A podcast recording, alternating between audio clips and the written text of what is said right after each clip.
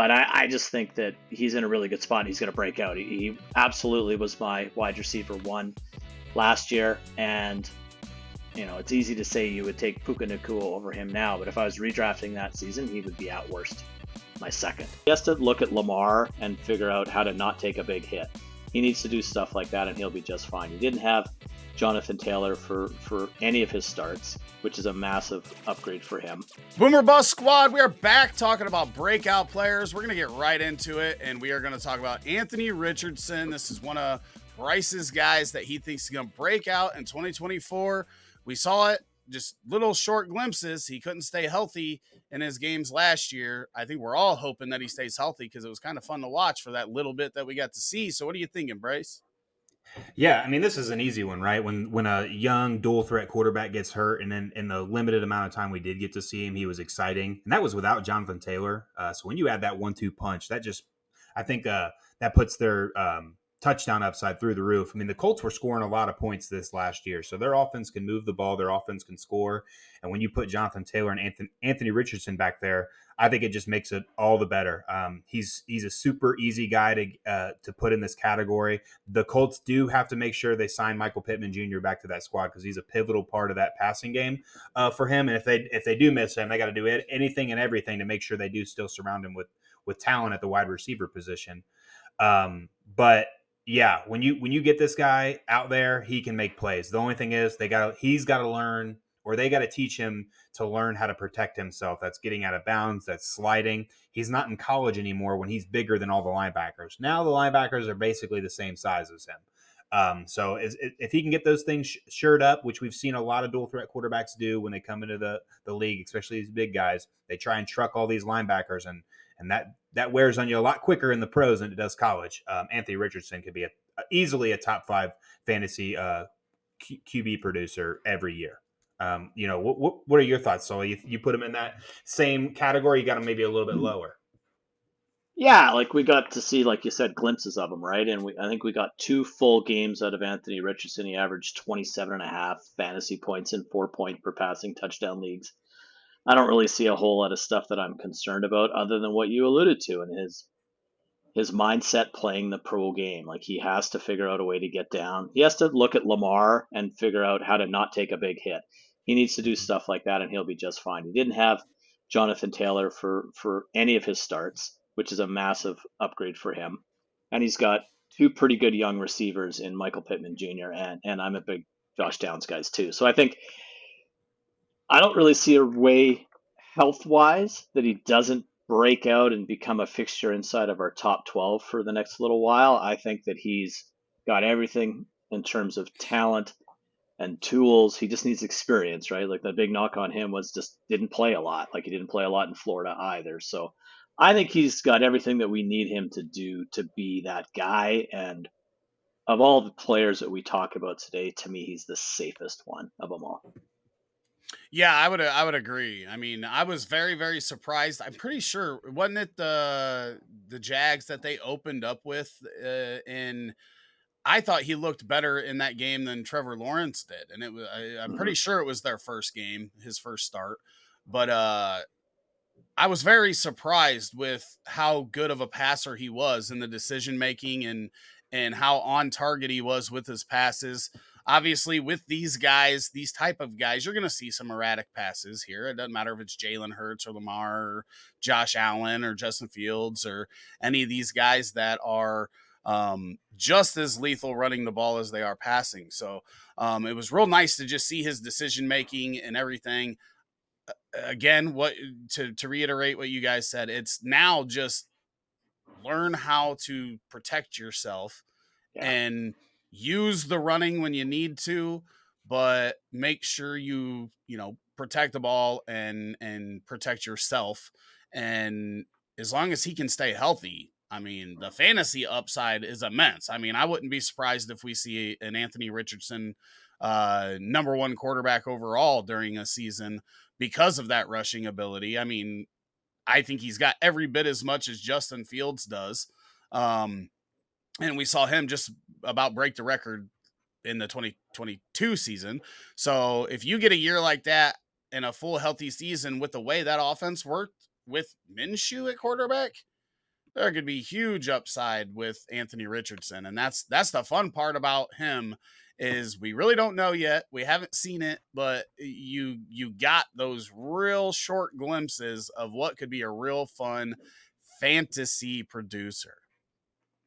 Yeah, and and that was the big knock I had on him coming out is I was skeptical of his ability to be a an accurate passer. Um, and in the limited, and you know, the jury's still out on that. You know, four games is a really small sample size in the NFL because uh, it takes a lot to, for teams to get film on you and start to figure out some of your tendencies. So he's still gonna have to prove that for me. But with the rushing upside, fantasy wise, he's he's a huge huge asset uh, you know, a guy coming out of college that was known for his uh, pinpoint passing and, and maybe like the accuracy was a guy that really disappointed this year, probably the most out of the young quarterbacks, and that's Bryce Young. I'm giving him a mulligan uh, on this season. I mean, he he landed in probably the worst spot of all the rookie quarterbacks, which makes sense. He was the first overall taken. Um, you know the Panthers did trade up, but you know the weapon when you have DJ Chark Jr. and Adam Thielen as your your first two options with Real Tommy Tremble, I think, is the best tight end. Those aren't ideal. Uh, running backs with Chuba Hubbard and Miles Sanders not having strong years uh, as well. Just an overall terrible offense. Uh, that's not good help for a young quarterback like that. So they bring in a new offensive minded coach, I believe. Um, that hopefully can turn things around for Bryce Young. So uh, I look for him to, you know, he can't possibly have a sophomore slump uh, after that first season, but um, I'm gonna give him. I'm gonna give him a chance to to prove himself. It seemed like he stayed pretty poised when it came to his uh, mental focus in the game. It didn't look like, um, you know, he let these performances. You know, maybe at least he didn't. It didn't seem that way. That it didn't let him like maybe get to him mentally. Uh, you know, he stuck in the whole year and played the whole year. So hopefully this upcoming year he gets uh, significantly better because I think he's got the raw talent to be a decent quarterback. But again, he is pretty small, and there's very few small successful small quarterbacks in the in the history of the NFL. So, so I know you're a Bryce Young uh, quote unquote hater is what I'll call it. So, sure. do you think that do you think he gets worse, or do you just think he just stays the same? I think he is who he is. I think he's a, a complementary secondary backup type quarterback. I don't see him as a starting quarterback in the NFL. He showed me nothing last season that would change my mind. Andy Dalton started one game and had a statistically better game than any game that Bryce Young had all season with that same shitty offensive line, aging wide receiver core, garbage tight ends, crazy ownership, lackluster coaching. So I get it. Dalton's a seasoned veteran and Bryce Young's a rookie. And will he get better? I'm sure he will. Will that team get better? Yes, he will. Is he a guy that I want to target to have on any of my fantasy rosters? Absolutely not. I had one share hey, like I said before, he was my top rated quarterback coming out. I'm not sitting here saying I never thought he was good. I thought he was going to be just fine. Made him my top ranked quarterback. Had a couple of shares. I moved off them, and I'm happy that I moved off them. I I do not see it as a situation that I'm going to regret, and I'm wrong a lot, and I could be wrong here, but uh, no, there needs to be a glimpse of something for me in a player, and there was nothing. So, so you, I'm out. But you hold on to that Kyle Pitts love, though after four um, years. But Bryce Young but loses it after half that, the season. Sure, but was I wrong about Kyle Pitts? 100%. Does Kyle Pitts still have the ability to do it? Yeah, but until he does, he hasn't. And um, yeah, like I said last week, I wear that as a as a tattoo, and it's not a badge of honor. It is what it is. Yeah, my only thing is is when you bring in a rookie, you trade away your number one weapon Mm-hmm. You have those aging weapons. For one, we already know it takes time for guys to acclimate to the NFL. And then not only that, but your coach from basically the beginning, who didn't make it a, a full season, is uh you know, rumored to be on the firing block from like week three on because the owner is always in the um, trying to implement himself into everything and just Carolina is they're almost more dysfunctional now than I remember the Browns being. Mm-hmm. And we're talking about a very dysfunctional uh, franchise there in Cleveland, right? And and that situation again, uh, it reminds me of Trevor Lawrence. Uh, his rookie season, obviously, it's a little. It's it's not the same situation, but it's just that chaotic and there's no stability and there's no like how do you trust your coach three games into your career when the owner's already getting involved with everything. Like it's just a very dysfunctional situation. Um, I'm not giving up on him yet. Maybe he doesn't have that high end number one overall quarterback uh, ceiling that people had hoped for for Bryce Young, but I still think that he could be. I don't think he's any worse than a Baker Mayfield, right? And Baker Mayfield was fine if you were starting him in Superflex this year. Um, so I'm I'm not out on him completely. He may end up this offseason, depending on how the the whole community feels as a as a heavy buy, um, because of that and how cheap he may be. Um, and we know he's still starting at least another year or probably two um, with the new coach. So you've got you've got a little bit of a leeway with him. And if and if the public feels more like Sully does about him going into 2024, then he could easily end up on one of my top buy lists for Superflex leagues. Baker Mayfield yeah, played for a Cleveland Browns team that was coached by Hue Jackson that didn't win a game the year before he got there. Took over for Tyrod Taylor when he got hurt and looked like a legit NFL quarterback to the point where people were pretty pumped about him. Bryce Young has none done anything that was even remotely resembled what Baker did as a rookie with just as equally as shitty a football team. Really? Didn't he have Jarvis Landry on that team? Yeah, what else did he have? Jarvis Landry, Adam Thielen. Well, he's got. I would I would take that Jarvis Landry over this. Yeah, yeah, Adam yeah. That, was, that was that was sure, like, but, it, but it's a yeah, but it's a it's a veteran offensive line. The, the the offensive line wasn't as bad either. That's a huge that's a huge part that people don't take. They didn't win a game the year before, so that's all I'm saying. But once they started building around Baker Mayfield, when they started putting weapons, getting offensive line or run game, what did he do? He took them to the playoffs. I don't think Bryce Young. I'm not saying he could. He's going to do that, but I think that to put all the blame on that team on him is is we'll see because I think the Trevor Lawrence was the perfect. I'm not putting all the blame on. I'm not putting all the blame on him. I put the blame on that ownership more than anything. But I will say that when I look at these guys and I'm trying to gauge, and I'm not a guru, but when I'm trying to gauge whether I think a guy's going to break out or get better, I need to see some semblance and some flashes of a jumping off point. And I don't see that in Bryce Young. I, I think we see. I think I saw who, a couple the last two weeks. The last two weeks, last he actually two weeks? didn't look too bad. Well, Dude, better than the first two weeks, right? When you rather see in the, the last two than the first two, in all reality, uh-huh. means you're probably improving. I just uh, think well, it's a lot to ask of him. I, am I'm, I'm gonna look at his last. Maybe yeah, last, you you might you might want like to say three games. weeks. There was like two games. Eh, there was like a game or two at the end of the season where Bryce Young actually had a decent amount of yards, some touchdown. Like he didn't do god awful. And I so, think the Trevor Lawrence example is perfect. He had a good. He had two good fantasy games. One of them was the third last week of the season where he threw for 312 and two against the Packers. He followed it up with 112 and nothing and 94 and nothing, and then okay, shut out the last two weeks of the season. So if you want to look at the last two weeks of the year, 100% agree. Okay, it was the third. It was the third to last week. Then I knew there was. He had two. he had two good games this year, and he and he and he didn't quite get to Andy Dalton level. But hey, I mean uh, that that's not even for me. That's not even a fair fair thing. Yeah, it's to say. I mean, Deshaun with Watson Andy, didn't have a better Dalton. game than Joe Flacco's best game. Would you want to move forward with Joe Flacco over Deshaun Watson? I don't think I would. Well, if you look at Adam Thielen's targets in the first couple of weeks of the seasons, he was a ghost in that offense, and then Andy Dalton gets a start in week three, and he gets peppered, and then all of a sudden Bryce Young goes, "Hey, maybe I should throw the ball to this guy." Like, so I don't know. I, like I said, could be wrong. That, that that's also a, a, one Dalton game, and and then other games where you may not have had. I don't know who what defenses they played, but there's just a lot more that goes into it than just what the box score says. Is is sure. my whole thing. That's what's. I think a lot of people just look at the box scores. They see that. I you know I've seen it in Chicago. I mean we we are accustomed to this type of thing with our quarterback. So um there's just with all the dysfunction.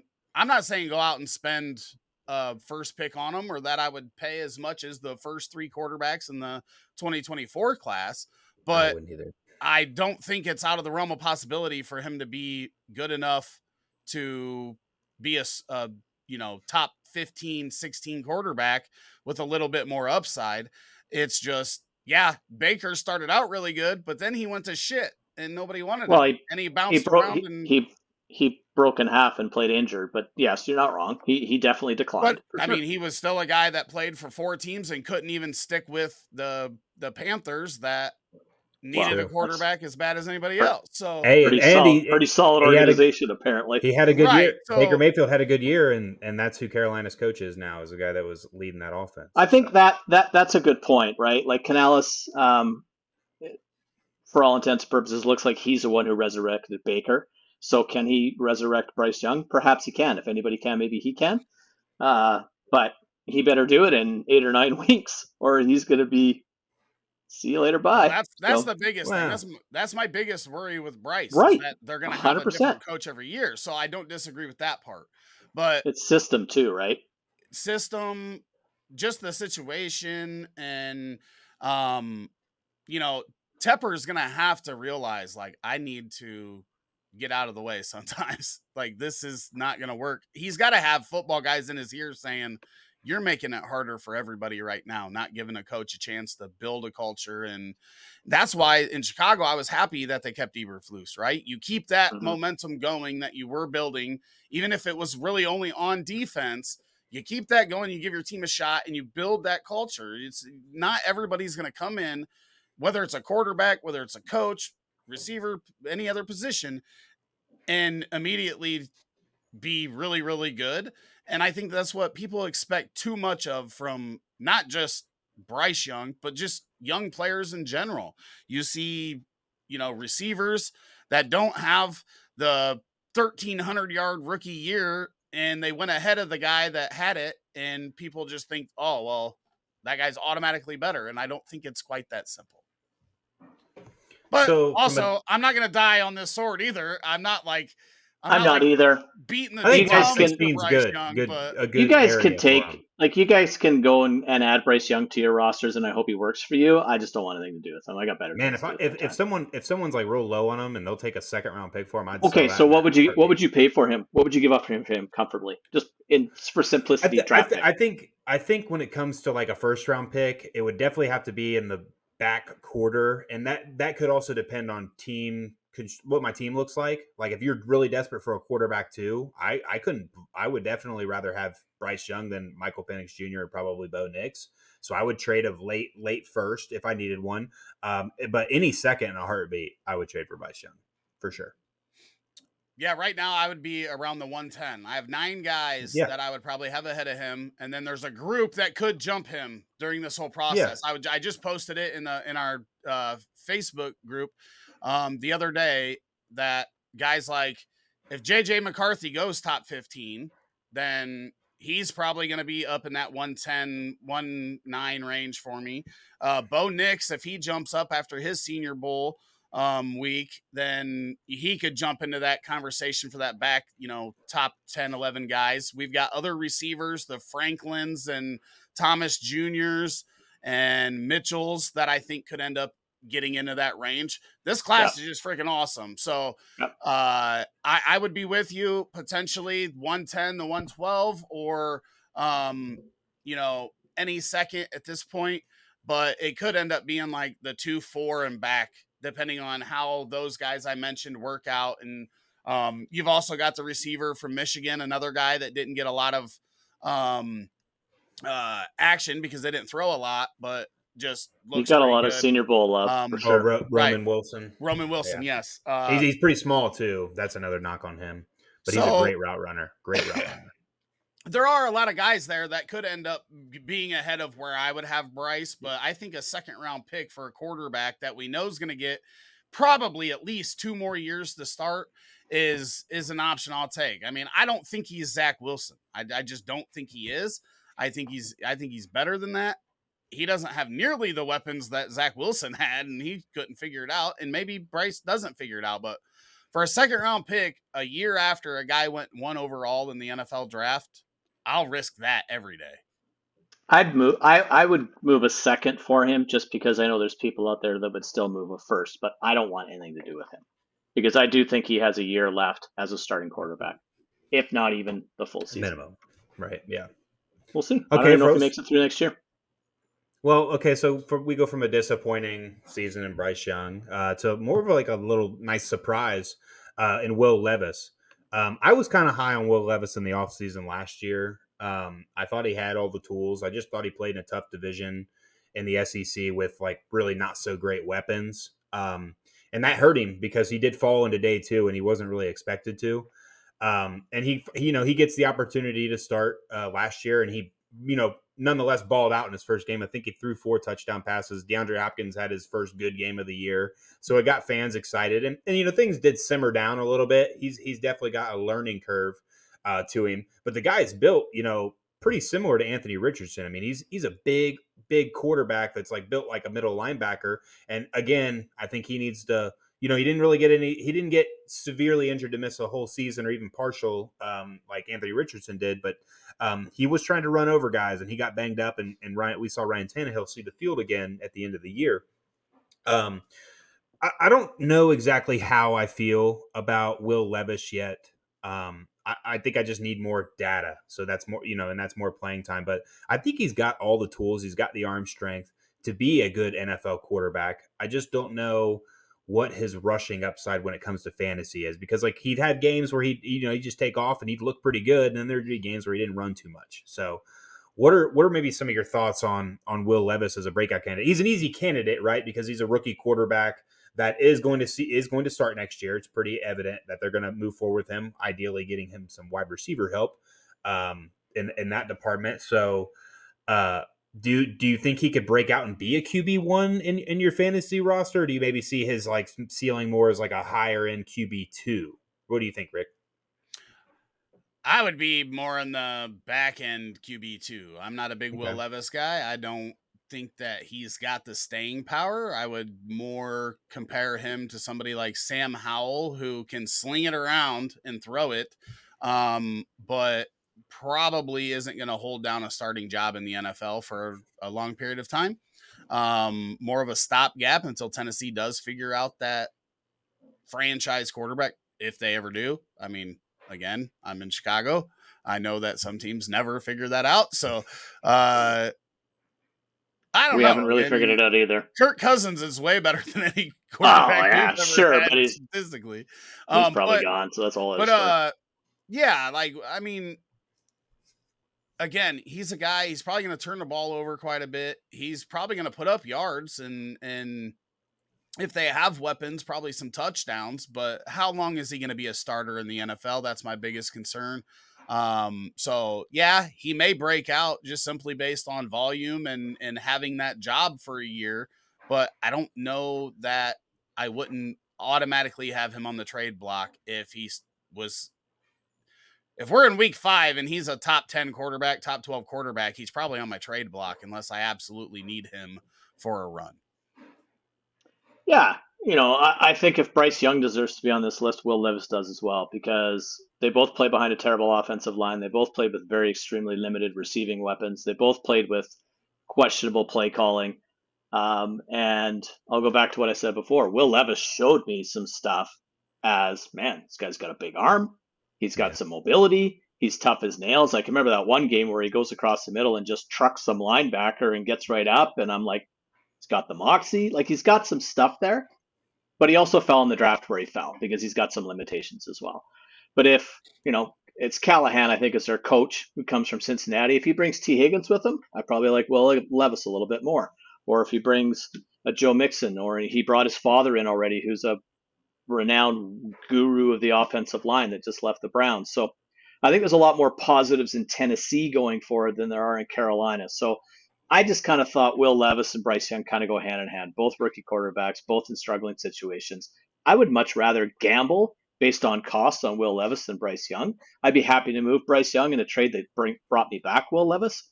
I think Will Levis can be, to your, to your original question, Bryce, a solid number two quarterback for my fantasy teams. I don't think he's going to be, um, like he's not going to be Ben Roethlisberger, right? And, and Will Levis doesn't run a ton he can move, but I don't think he's going to get me anything with his legs in terms of fantasy points. I think he ran for less than 100 yards this season. So I like him. I think he's got some upside, and I think he can break into that solid mid QB2 range, but that's probably his ceiling.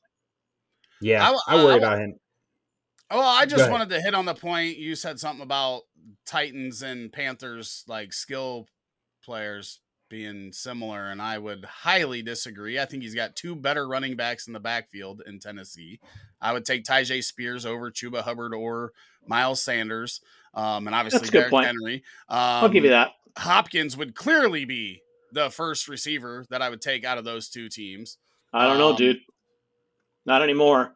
I, I mean, I would I would definitely take him over Adam Thielen, and who else am I going to take? And then, then I would probably take Chig out of everybody else. Yeah, I don't think Hopkins. I don't think Hopkins had a down year based on talent or getting old. I think it was just quarterback play. I mean, it's a that's a. I do agree about the, the line, but when we're talking about the, the line, skill position players, terrible. I would say there was a lot more uh, talent in the skill position for Tennessee. So that's the only thing I wanted to say there. I just don't think those ones are very comparable, especially with the run game and having Derrick Henry. That that should be like a young quarterback's best friend.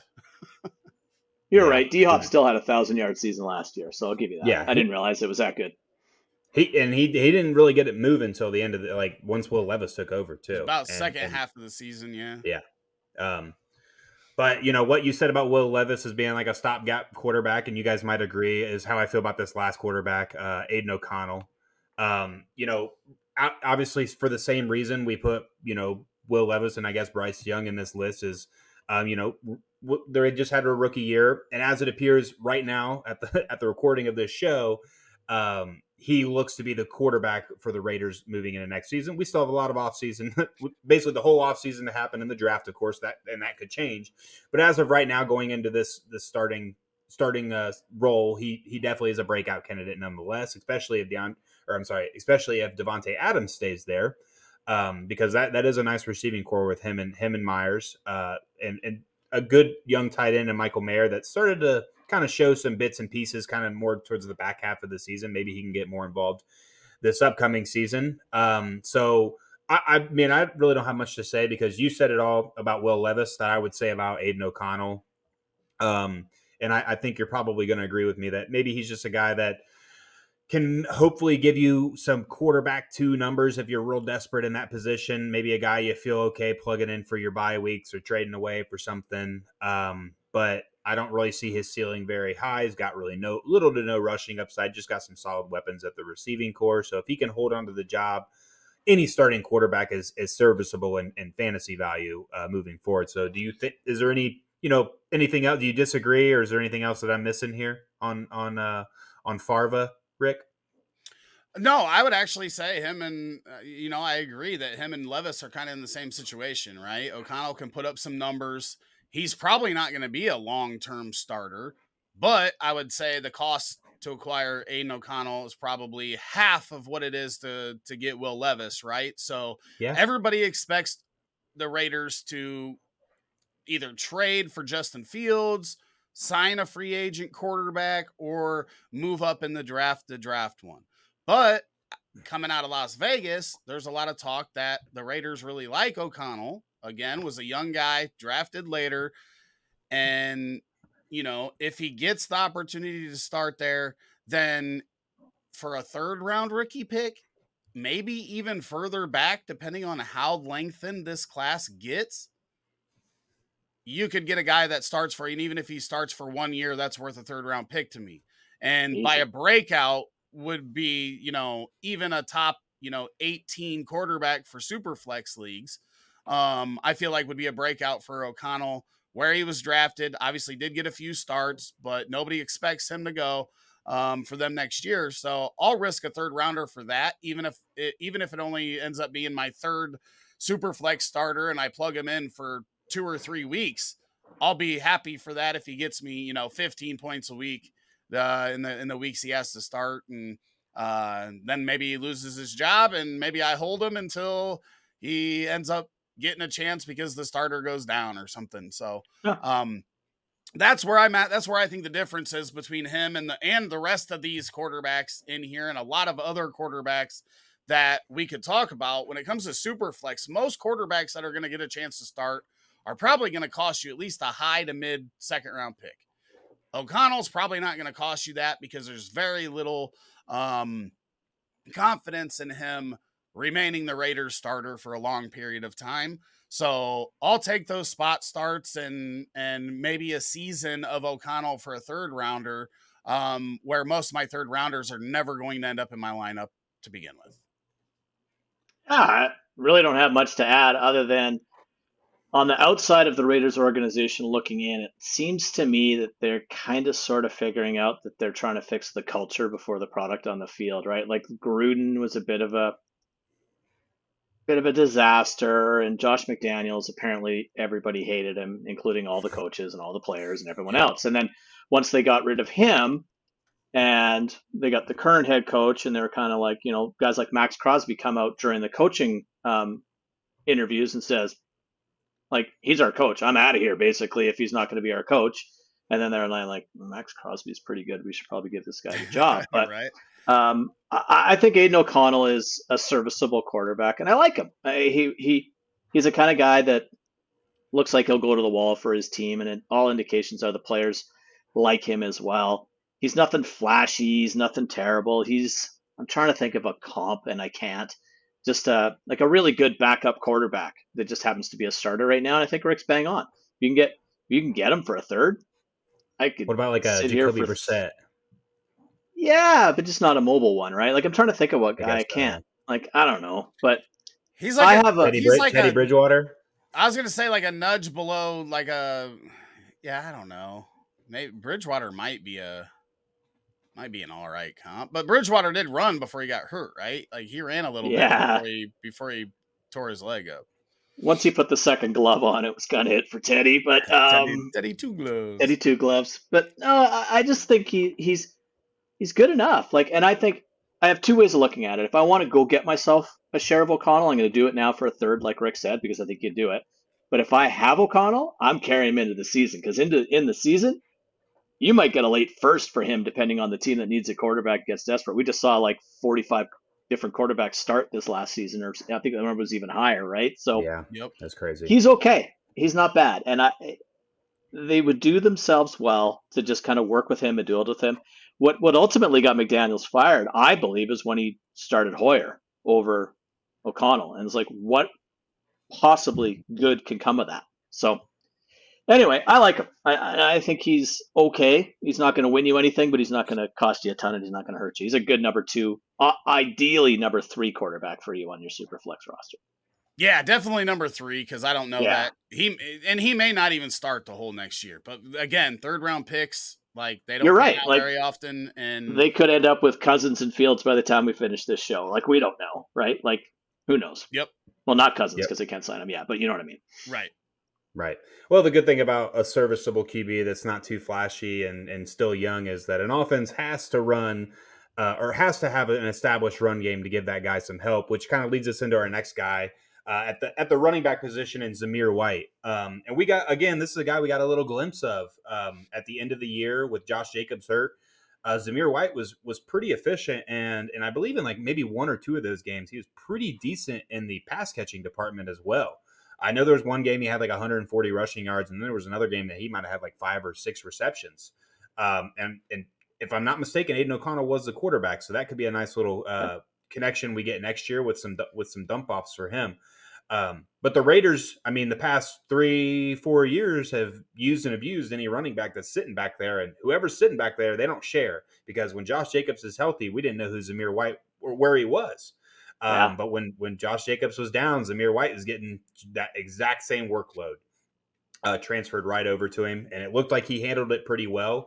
Um, this is one of the more uh, exciting breakout candidates for me personally because I do have a ton of shares in Zamir White. I drafted him probably in the third round in rookie drafts the year he came out a couple years ago, and uh, just held on to him in hopes that Josh Jacobs didn't get tagged last year, and hoping that the Raiders move on from him again this year. It makes sense to to move on from a running back when you're obviously going to be in a what at worst a soft rebuild as an organization. So obviously, I think we can all agree that if he gets the same workload Josh Jacobs was getting, um, it's good for him in, in, fantasy terms. Maybe not, maybe not in length of career, um, as we're seeing with Josh Jacobs, but uh, you get 25 plus touches a week, mostly on the ground and maybe some there in the air. Um, he's a huge asset. Is there any anything that you think that jo- Zamir White can't do that Josh Jacobs can?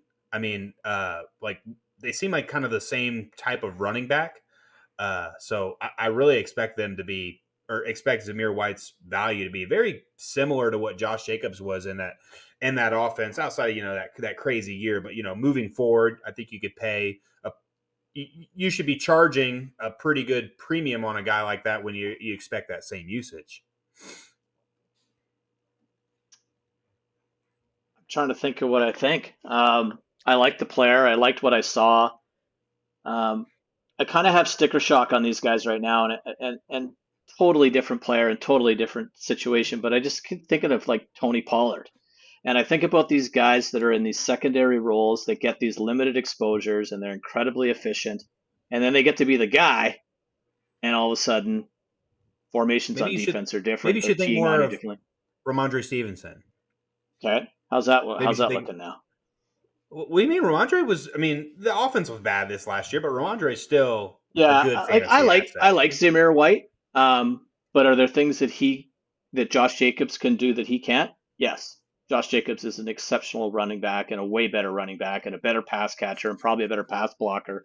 But that Mm, just diminished the fact that Zamir White is a good running back, and I think he has a good. Uh, he's going to be in a good spot in this offense. I just have a little bit of a concern for when the lights go on bright and these secondary guys become the guy. It's usually a lot different, and their efficiency drops. And like White had what three games at the end of the year where he looked unbelievable. Like he's had 121 uh, career carries coming into last season, and he didn't do much of anything with it because Josh Jacobs was there most of the time, and the only time he really got to play is when Jacobs was banged up. I think the Raiders are done with Jacobs. I think Jacobs is done with the Raiders. It's logical to your point if they're building with Zamir White. That offensive line was way better than I thought it would be last season, and I think he has a role there. I just he might be a guy that's more on my sell list than my buy list, but in terms of breakout, 100% he should be on this list in my opinion. Yeah, I agree. Um, he's on. He would be on my sell list as well. I'm not confident, and this is the problem for these fringe running backs this year. Is that there are a ton of fringe running backs that are going to go third, fourth, fifth round that I think can compete with guys like Zamir White. You asked what can he, what can Jacobs do that White can't? And one thing is lead the NFL in rushing because I don't see that Mhm. happening in Zamir White's uh, career. But uh, but yeah, I I think with the way this draft is going to work out, we may not see a running back in the first two rounds. Um, so Yeah. teams are going to be scooping them up third, fourth, fifth round, and you just get one one guy like Zamir White into that backfield again. Um, then it could turn into a 50-50 split. It could turn into White being on the end of a 30% split or worse.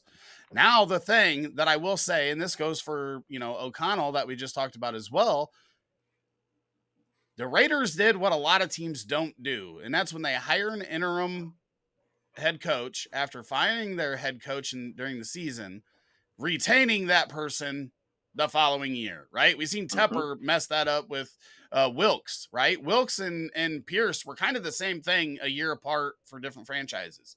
Um, yeah, and the Ra- and the Raiders screwed it up whenever Sachi or whatever his name was should have been the coach, right? So now, if you got to think that White and O'Connell helped Pierce with the way they played at the end of the year and, you know, turning that around a little bit at the end of the year.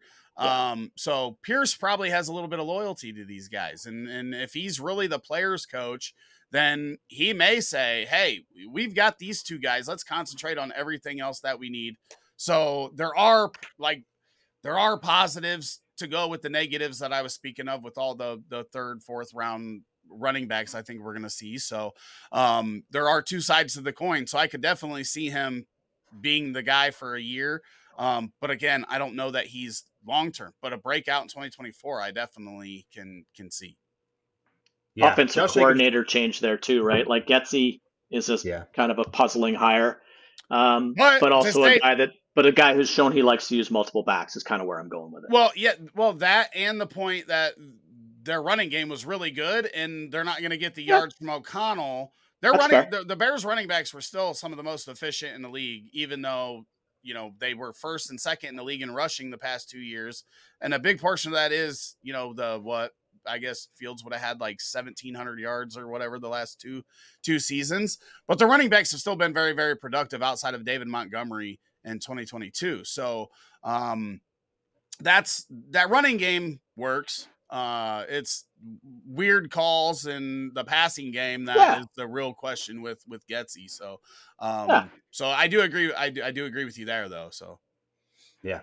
That, this last season, just a little statistic. I mean, last year Josh Jacobs was obviously pretty disappointing, I think, to most owners. And you know, he had 13 games started and played, and he only had two games above 100 rushing yards, where Zamir White had four and also had two games above 100 rushing yards. I'm not saying he'll lead the league ever, but Quick question: Were those two games before or after McDaniels got fired for Jacobson? um, I don't know. But I mean, th- I wouldn't say usage was the problem. I wouldn't say I wouldn't say that because I mean, I got think give a of- shit. I think give a shit was a problem, is what I'm saying. Like I think that whole team quit. Well, you're a professional athlete. You shouldn't just.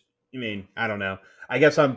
I can't. When- I just can't imagine going on. You're not the wrong, field with a right? You're not wearing- wrong, but you're also a Yeah. human being, and when you and when Right. your life is consisted of being a nail and the, your head coach is a hammer, or you're a pinata, it gets a little tiring after a while. So when you- did do, do we know when McDaniels got fired? I mean, probably like late. week six, it? I think. No, it was pretty early. I thought it was like Then week both, six or I'd seven. then both then both of his games were with Antonio Pierce above 100 rushing yards, but even then, I mean, he had well, some. defense Your plan matters. The the game script matters for all that, right? We can say, oh Yeah. yeah, he got. You know, two. You know, Zamir matched him with hundred yard games, but you know, it. just like just like my Andy. Dalton Bryce Young thing is, I can cherry pick the numbers to make my point, just like Right. anybody else, I'm right? looking. So- I mean, he, he he played some soft defense. It's the funny thing is, is is his 100 yard games are against some of the better defenses, and then the softer defenses against the run. Well, ones he, he had a big game against KC that everybody can run on, and, and you'll probably see that in the Super Bowl. Uh, Zamir White ran all over Kansas City. I think he ran almost for 150 yards, and that's the game where he had five or six catches too. So you can run on the on the Chiefs. Baltimore didn't figure that out, but you can. Um, but yeah, like to Rick's point, who knows? Like I can't sit here and tell you which defensive guy was healthy that week, or what guy might have missed a game or got hurt in game. Um, the other one was against the game Denver, who script also- was like also So- running water when it comes to Yeah, but running. Zamir White's That a good running game back. Don't get me wrong. Well, Um, you know, and you don't see a ton of these guys that are later round picks five years ago materialize, but today's NFL, a third and a fourth and a fifth round, in some situations, a seventh round drafted running back have as much chances being a guy as a second and a first round pick, right? Like there's as many, you know, Isaiah Pacheco's and, and uh, True. guys like that than there are Najee Harris's of the world, right? And One's a first rounder, one's a seventh rounder. It- There's not a whole it- lot of difference.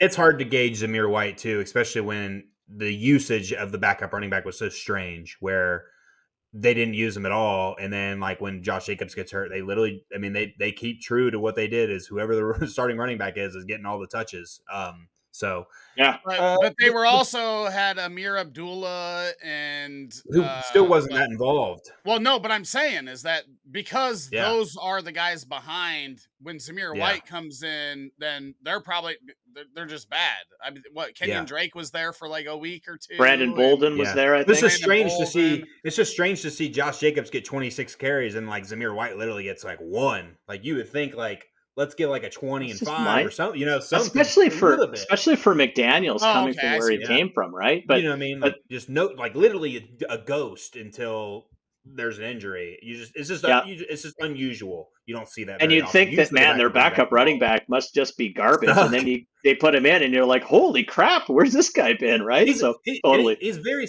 he's very similar size, strength to. I don't know about I don't know about speed. I mean, neither I don't think are known for their speed, but they're very similar in the way they play. they look um, very similar. I agree. They do, yeah. So I, I just think you know when you bring up Tony, you know T- Zeke and Tony Pollard are completely different types of running backs with completely different builds.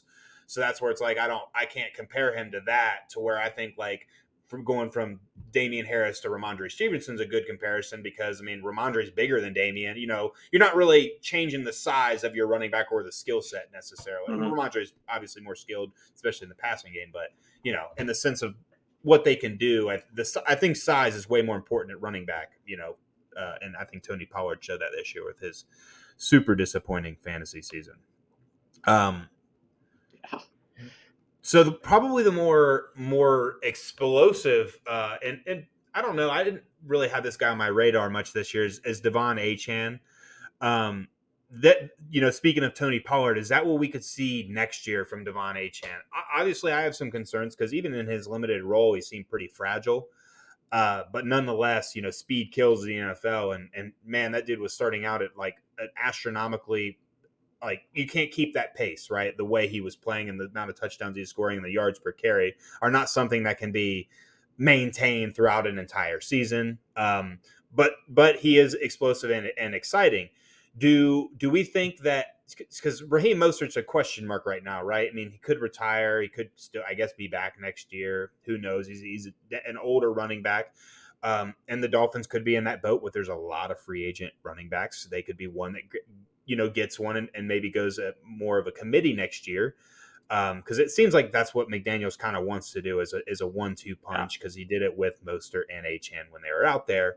Do we see the same thing? Do we do we see maybe someone slide in for and in as Mostert's uh, role, kind of as more of the goal line touchback um, guy that, that goes out there and starts, and Achane's more of the change of pace back that he succeeded as last year? Or do you think maybe that Achane slides up into Mostert's role and then they bring another guy in as a as a as a change of pace? Uh, I guess my question is: do, Does Achane lead the backfield next year in, in touches for the Miami Dolphins? What do you guys think? I think he does if he's healthy. I think health is the thing that you got to worry about with Achane, especially in that offense. Um, with the way they scheme that up, I think as long as he's healthy, he's going to be fine. Now, I don't think he's ever going to be a 15 even probably average touches per game. Um, he's going to have games where he has that, but I would say that he's probably going to average more in the 12 to 13 range um, at, at the high end, just because Dolphins are going to want to keep him healthy as well. And I just, until he proves otherwise, I don't think Dolphins can go into the season with the anticipation of Achane being a workhorse in that backfield. So they have to have somebody else, whether it's Mostert, Jeff Wilson. Um, I mean, every Devin running back that they've plugged in, every running back they've plugged in over the past two years has been efficient, right? Even um, what's that? Ahmed, um, Salvon Ahmed, when he's got the yeah. chance, he's been efficient. Um, you know, and they've always had efficient running backs. I can think all the way all the way back to Jay Ajayi.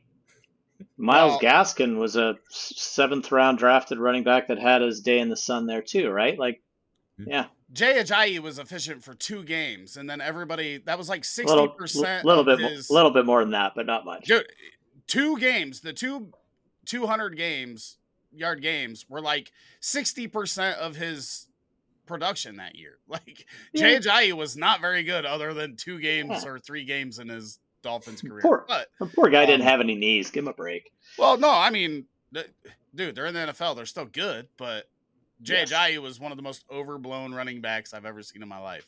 Um, yeah. Which you could you could kind of consider Achane's like in that realm, right? He's had some really good games. Like you said, a three game stretch where he averaged over 12 yards per carry. Are yeah. you fucking kidding me? Like that's not that's not real life. That's Madden numbers on, yeah, you on can't sustain rookie mode, yeah. right? So, uh, so yeah, but again, I mean, it's it's clear that he's dynamic. It's clear that he's a big play threat.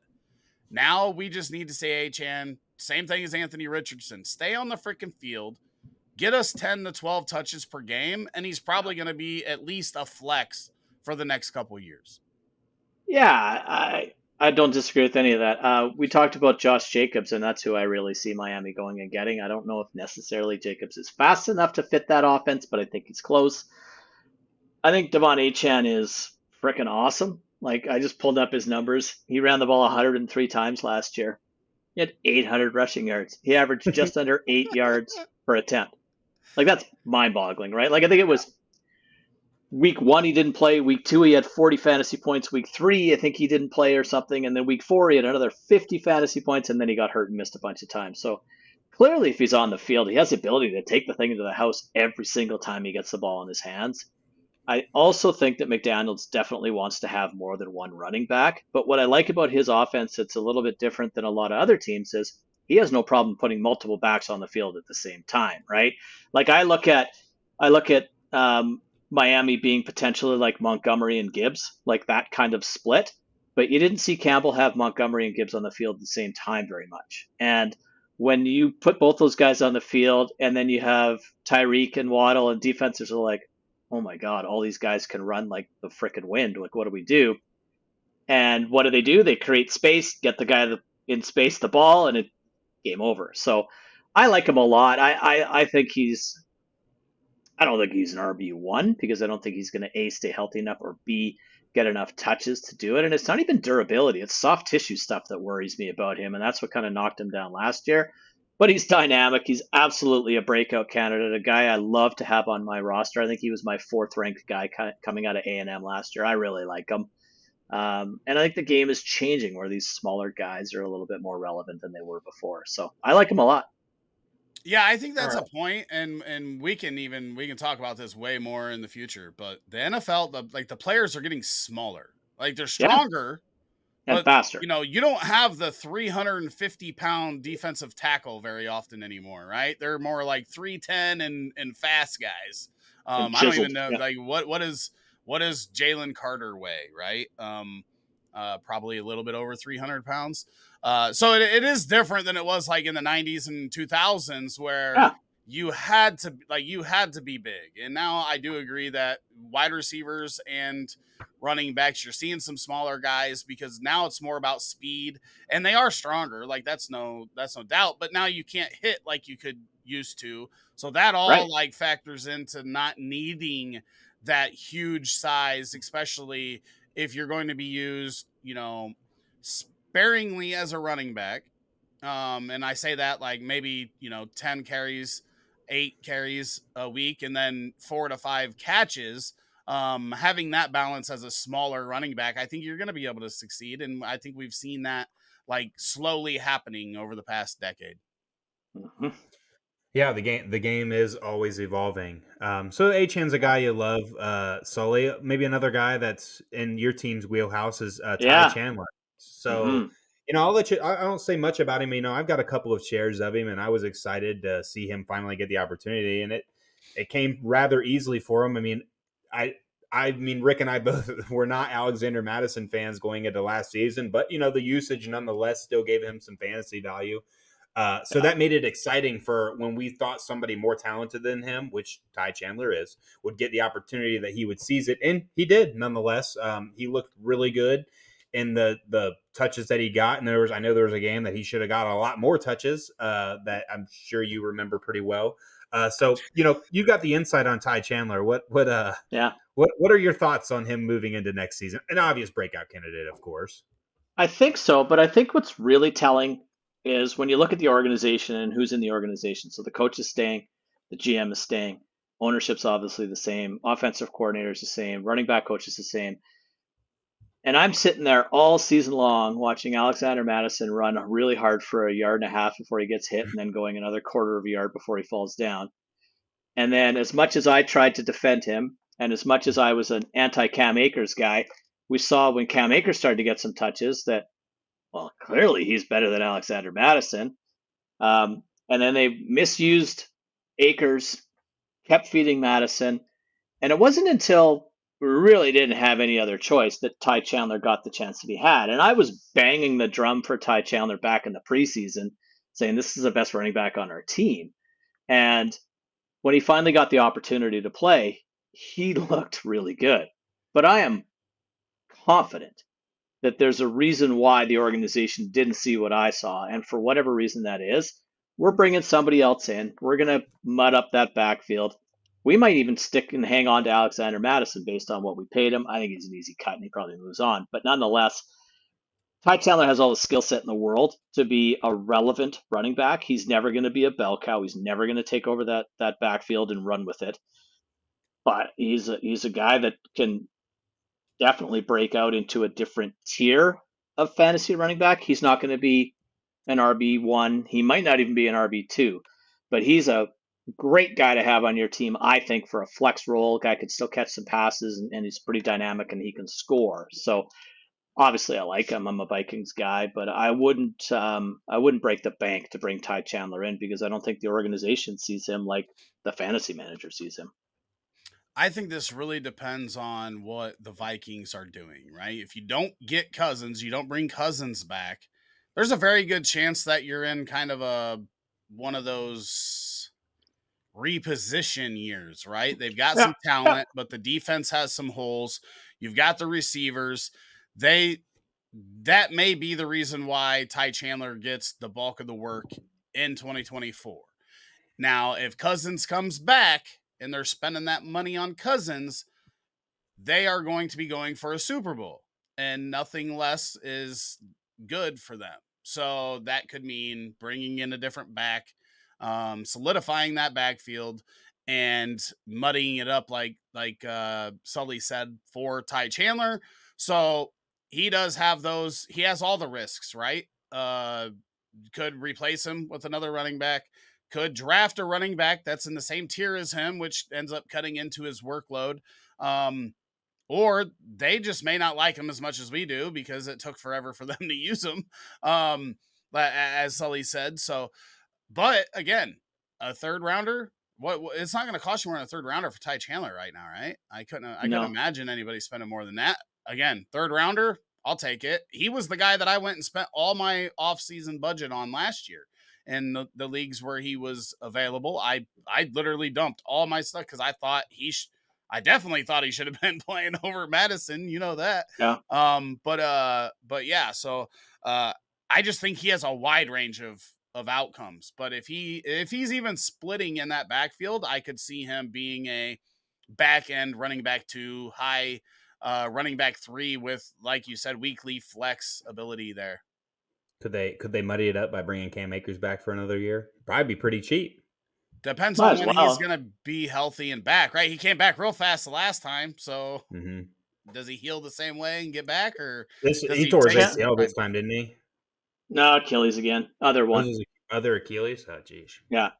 yeah, yeah. it's gonna be tough you- for you have a better chance of- You have a better chance of ordering an Uber and finding Cam Akers than you do turning your TV on on Sunday next season. Uh, I, I don't know if I'd say that. No, he'll be on a roster for sure. Chandler had eight carries in the first eight weeks of, this, of the season last year.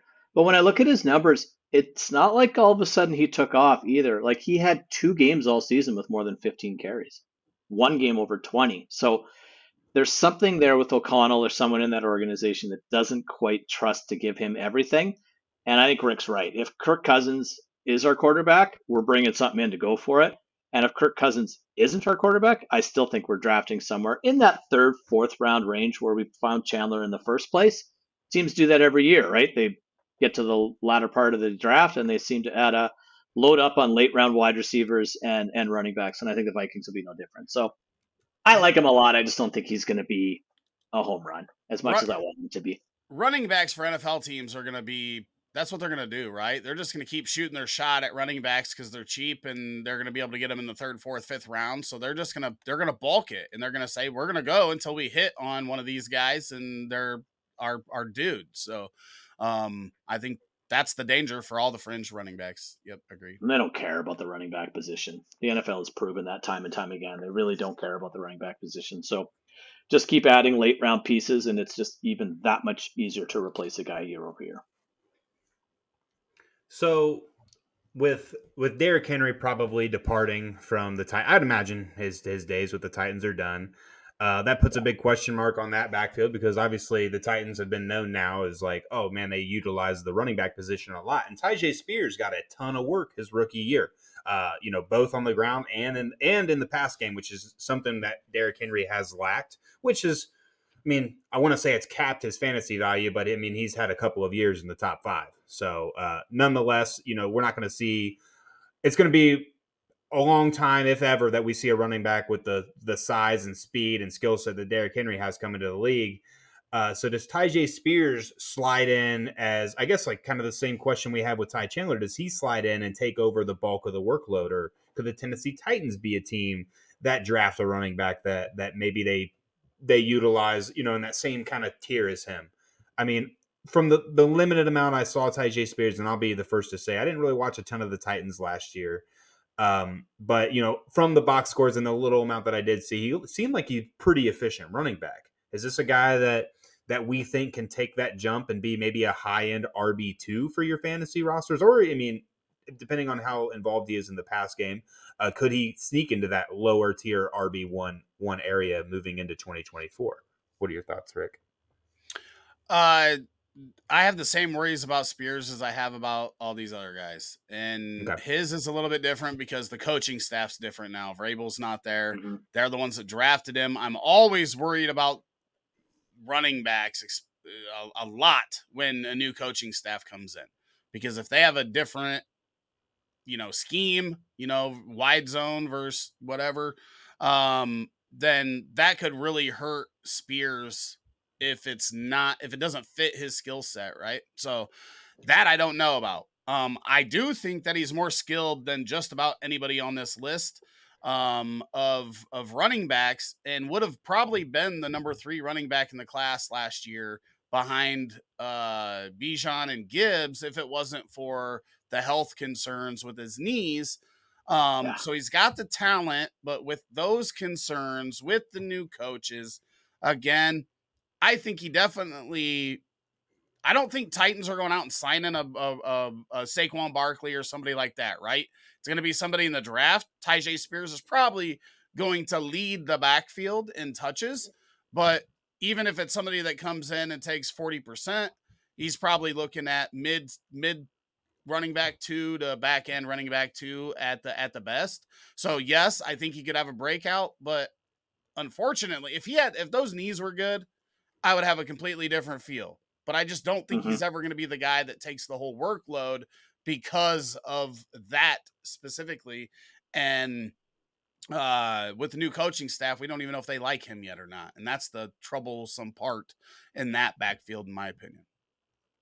Well, not a guy I was crazy high on coming out, and maybe it was the knees, maybe it wasn't. It, well, it was partially. Um, but I think he he's pretty electric. Like he looks pretty darn good when he's got the ball. It's uh, kind of Achane light kind of thing, and I think that his ability to catch the football is going to benefit him because regardless, and Rick's right, organizational changes, different mindset, different OC, different everything.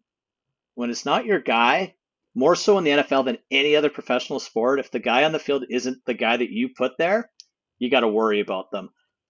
But I also think Tennessee isn't going to be very good next year and is going to throw the ball a hell of a lot more than they ever have in the past. So I think that bodes well for him. He might backdoor his way into a Duke Johnson, James White sort of back end RB one season. But I think long term, when you when you look at his his time in the next couple of years, he's a solid RB two. I think maybe Joe Mixon gets let go by the Bengals, and I, I'm just bringing every Bengal to Tennessee, but maybe he comes there or somebody like that. But I think Spears is going to be the lead guy that they bring in a compliment for. Other than Chandler in Minnesota, I think they bring in a lead guy that Chandler comp- the compliments. Yep. So I think that's the biggest difference.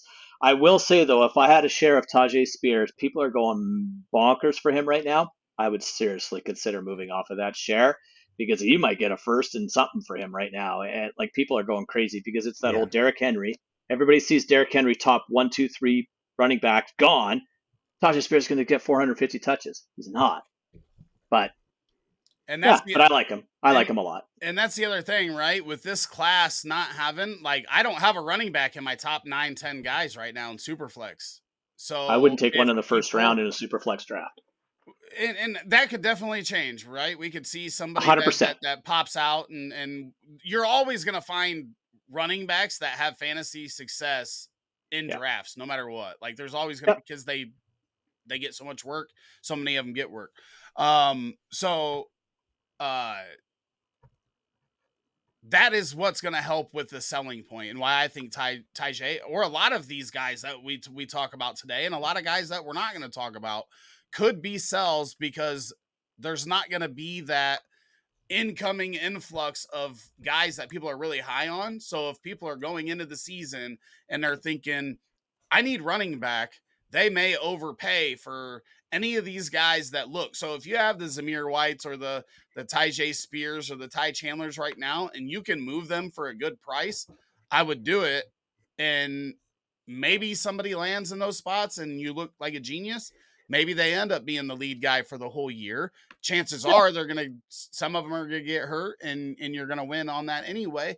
But uh but that's where I'm at with with just running backs the position in general, right? We don't know where these big guys are going to end up. Derrick Henry's going somewhere and taking carries from somebody.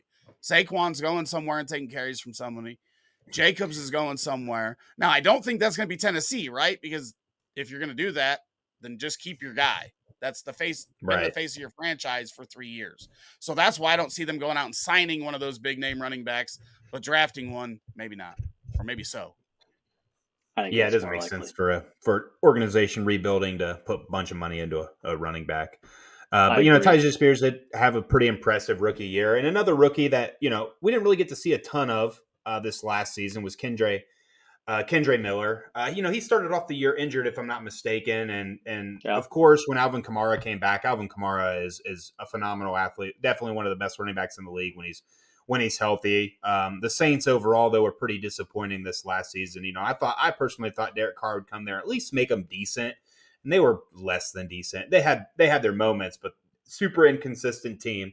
Now Alvin Kamara is still on this roster and still under contract. I mean, sure he could be let go. Another team that could just you know, I don't I don't know. They kind of got themselves stuck with the Derek Carr situation, so they're probably just going to roll with him and and maybe just keep Alvin Kamara on the roster, which definitely hurts Kendre Miller's ability to really get a, a nice breakout season in, especially when you have a guy like that that above him. I kind of feel more I, the way I feel about Kendra Kendre Miller is how I felt about Zamir White last year after I heard Josh Jacobs uh, was tagged. Like a guy that I still want to hold on to, I still have hope for. Uh, it's just I don't know how much work we're going to see from him with Alvin Kamara still there. Uh, obviously, th- those we still have a lot of offseason to happen in the draft, so a lot of things can change till then.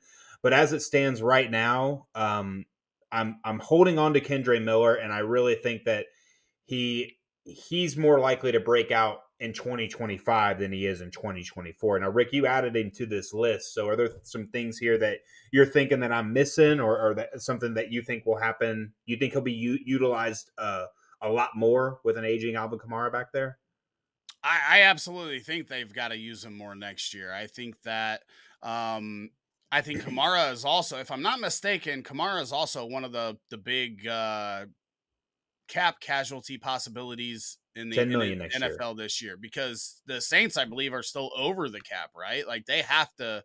They have They're over by like eighty million bucks. Yeah, right? they they have to cut, so he may not be there.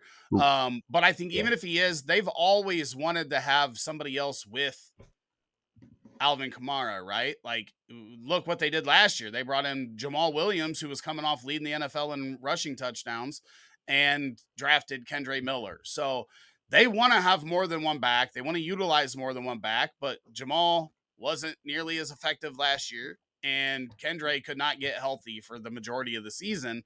And then when he finally got the opportunity at the end of the year, looked pretty good. Um, he was my number three running back in the class last year. I like him a lot.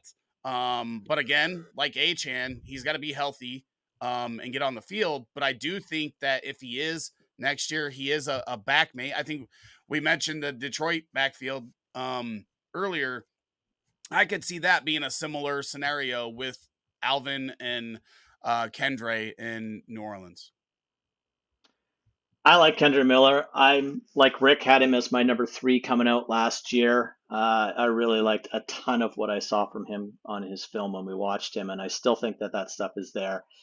His injury started in like mini camp like OTAs and stuff he had some some hammy issues and and that stuff just carried through but I don't know I think you know Jonathan Williams or whatever the heck his name is that was there is like, that's not happening. Jamaal, thank you. I don't think that's happening anymore. There's only about 400 Williams that I could pick from.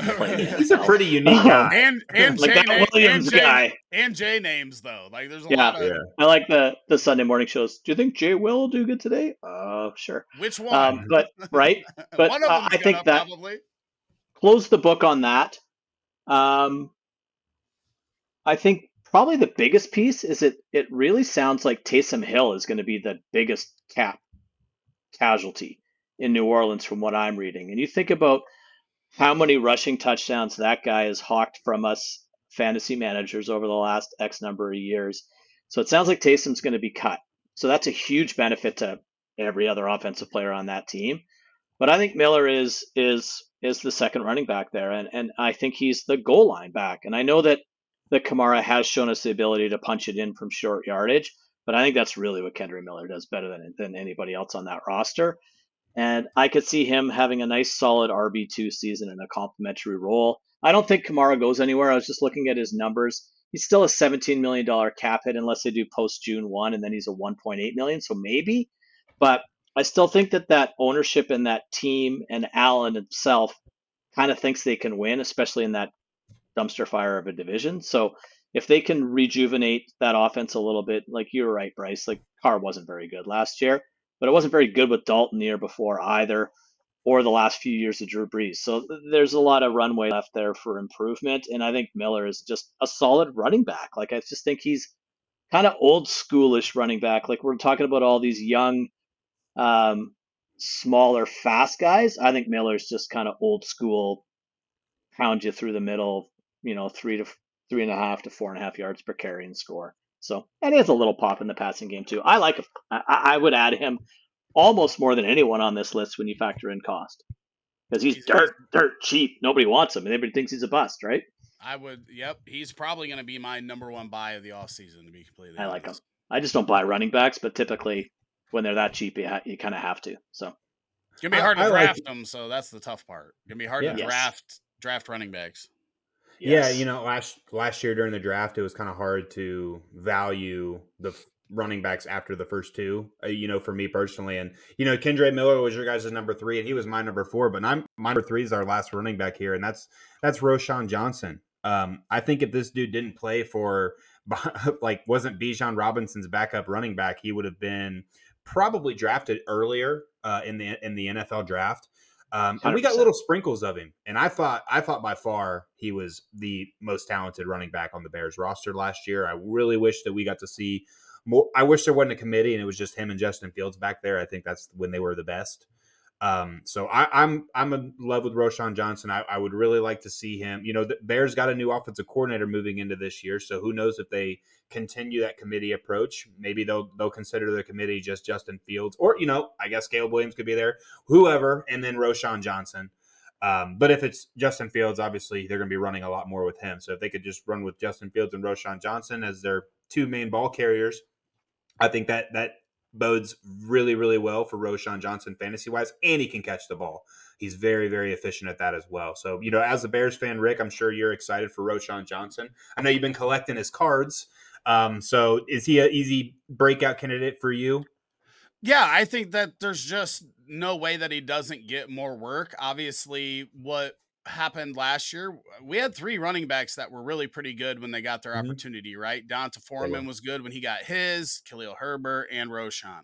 And, you know, D'Onta Foreman ended up being a uh, healthy scratch the past couple game or the the last couple games of the season, and Roschon started to get worked in more and taken even more from Khalil Herbert. So I just see that continuing. Now, when we're talking about Shane Waldron coming over from Seattle, um, you guys know I was big Zach Charbonnet guy, and after Waldron came over, I seen a graphic where Seattle was the most successful when their running backs hit the hole that they were intended to hit. The problem is both running backs in Seattle had very poor vision and rarely hit the hole. And I'm talking about like way under the next worst team in the NFL. The Bears, on the other hand, with Getsy, who we talked about earlier for you know Zamir White, um, they hit the hole. Probably, I think they were like seventh or eighth in the league, and then they were like fifth in efficiency when they hit the hole. So the Bears have the running backs to capitalize on what Shane Waldron does with the run game. Um, so that's really exciting to me.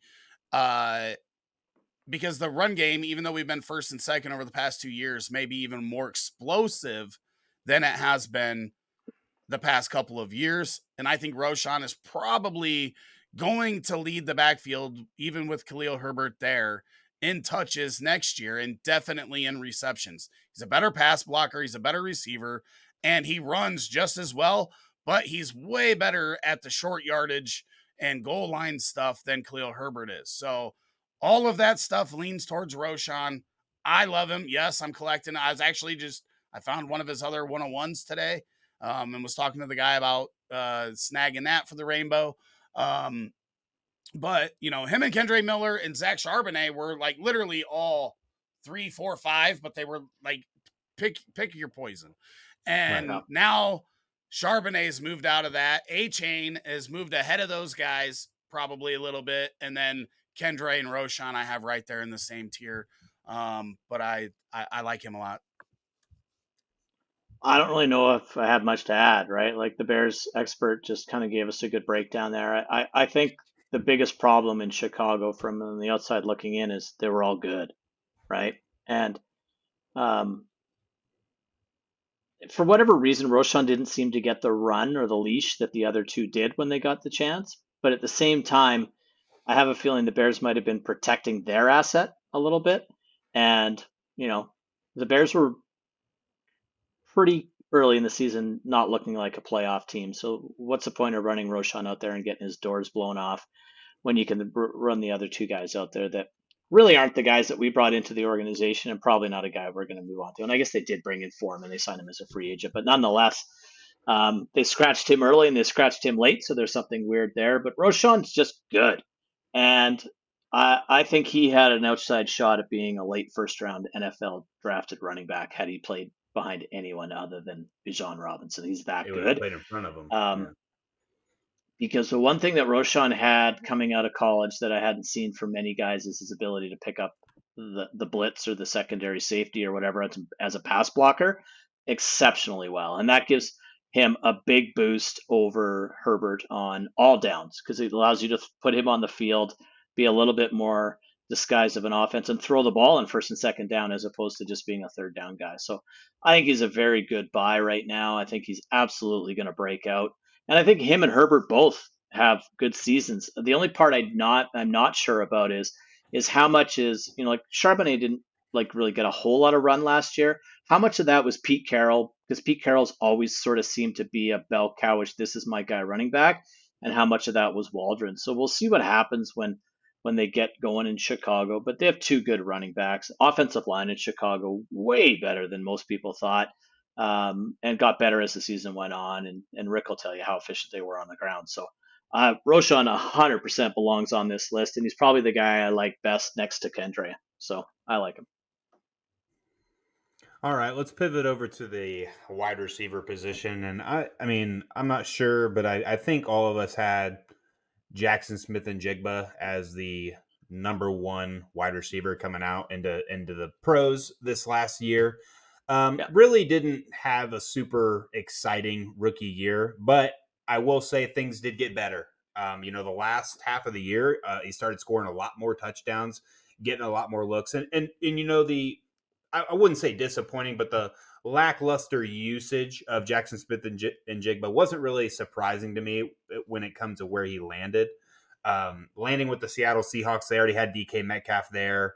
Um, and an, an, established veteran in, in Tyler Lockett. Now Tyler Lockett seems like he's on his way out. Uh, he's getting older, um, so they need to they, they, probably need to move forward with DK Metcalf and Jackson Smith-Njigba. And when you roll both of those guys out at the same time, I don't think that DK Metcalf will hold on to the number one wide receiver for that team um, spot for long. I think Jackson Smith-Njigba is much more skilled as a wide receiver, where I think DK Metcalf is just a better athlete, especially when it comes to size, speed, and strength. But when it comes to playing wide receiver, I think Jackson Smith-Njigba is the best on this team, which leads him to be uh, a breakout candidate. I expect him to have a much larger role in 2024 for the for the Seahawks. Uh, Rick, I know you were big on Jackson Smith-Njigba. Do you do you see him surpassing DK Metcalf as the team's best receiver? Um, I mean, I, I don't know if I would say that. DK is pretty good. uh, but uh, I, I do think he has the potential to do that, and I think this year is going to be a breakout. I, I would say Tyler Lockett gets released, right? They save like eleven million or something if he gets if they cut him. So I could definitely see it being DK and JSN, and that's the the wide receiver core, and and him having a big year. So definitely think he's gonna have a breakout year for sure because I think he's gonna be the number two. Um, and looking at his rookie season, Geno, while improving greatly uh, the past two years over what he was early in his career, is not a guy that can sustain three wide receivers It's just he's he's not that guy, right? So the all of them probably had a worse season than they probably should have because there was three of them and your quarterback can't just can't do it, right? So um I think Geno can definitely we saw it the year before. He Lockett and Metcalf both good. I think if you just have the two there, they can and you they're gonna get probably 75% of the targets they'll eat and they'll both be good. And who ends up the number one or the two, I don't know, um, fantasy wise, but I think they're both going to be good. So I'm I'm definitely yes in on JSN as a breakout in 2024. I think it's kind of funny in a way. I'm I'm sitting here chuckling at myself, looking at his numbers from last year. Um, how we've changed on our expectations of rookie wide receivers. JSN was the clear third running or third wide receiver in that offense and 93 targets last year. So, like, that's a shit ton of targets for a guy who's the third guy in your offense on an offense that you don't necessarily look at as a pass friendly or first offense. I think Rick's 100% right. I think Lockett moves along. I think JSN slides into the 1A, 1B role in that offense. Biggest concern I have there is is can Geno Smith become more like he was the year before and less like he was last year? Um, but I, I, just think that he's in a really good spot. And He's going to break out. He, he, absolutely was my wide receiver one last year, and you know it's easy to say you would take Puka Nacua over him now, but if I was redrafting that season, he would be at worst my second. So I, I like him a lot. No worries in my in my eyes. No reason to be concerned. I think his role just greatly um, elevates.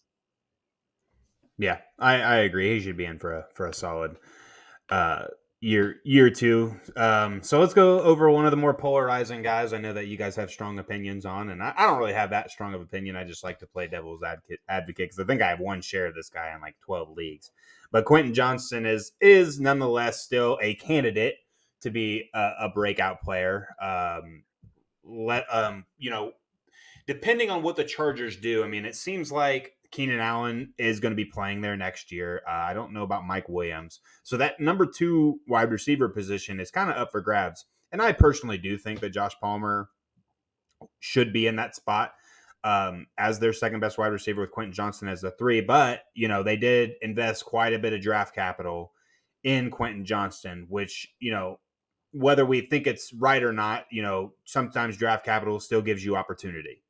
Um, where you know Josh Palmer was not a a guy that they invested a lot of draft capital on. So, um, does does Quentin Johnston have the opportunity to be a flexible asset? Because I mean, I'm not gonna, I, no, no way, shape, or form do I see him as a wide receiver one.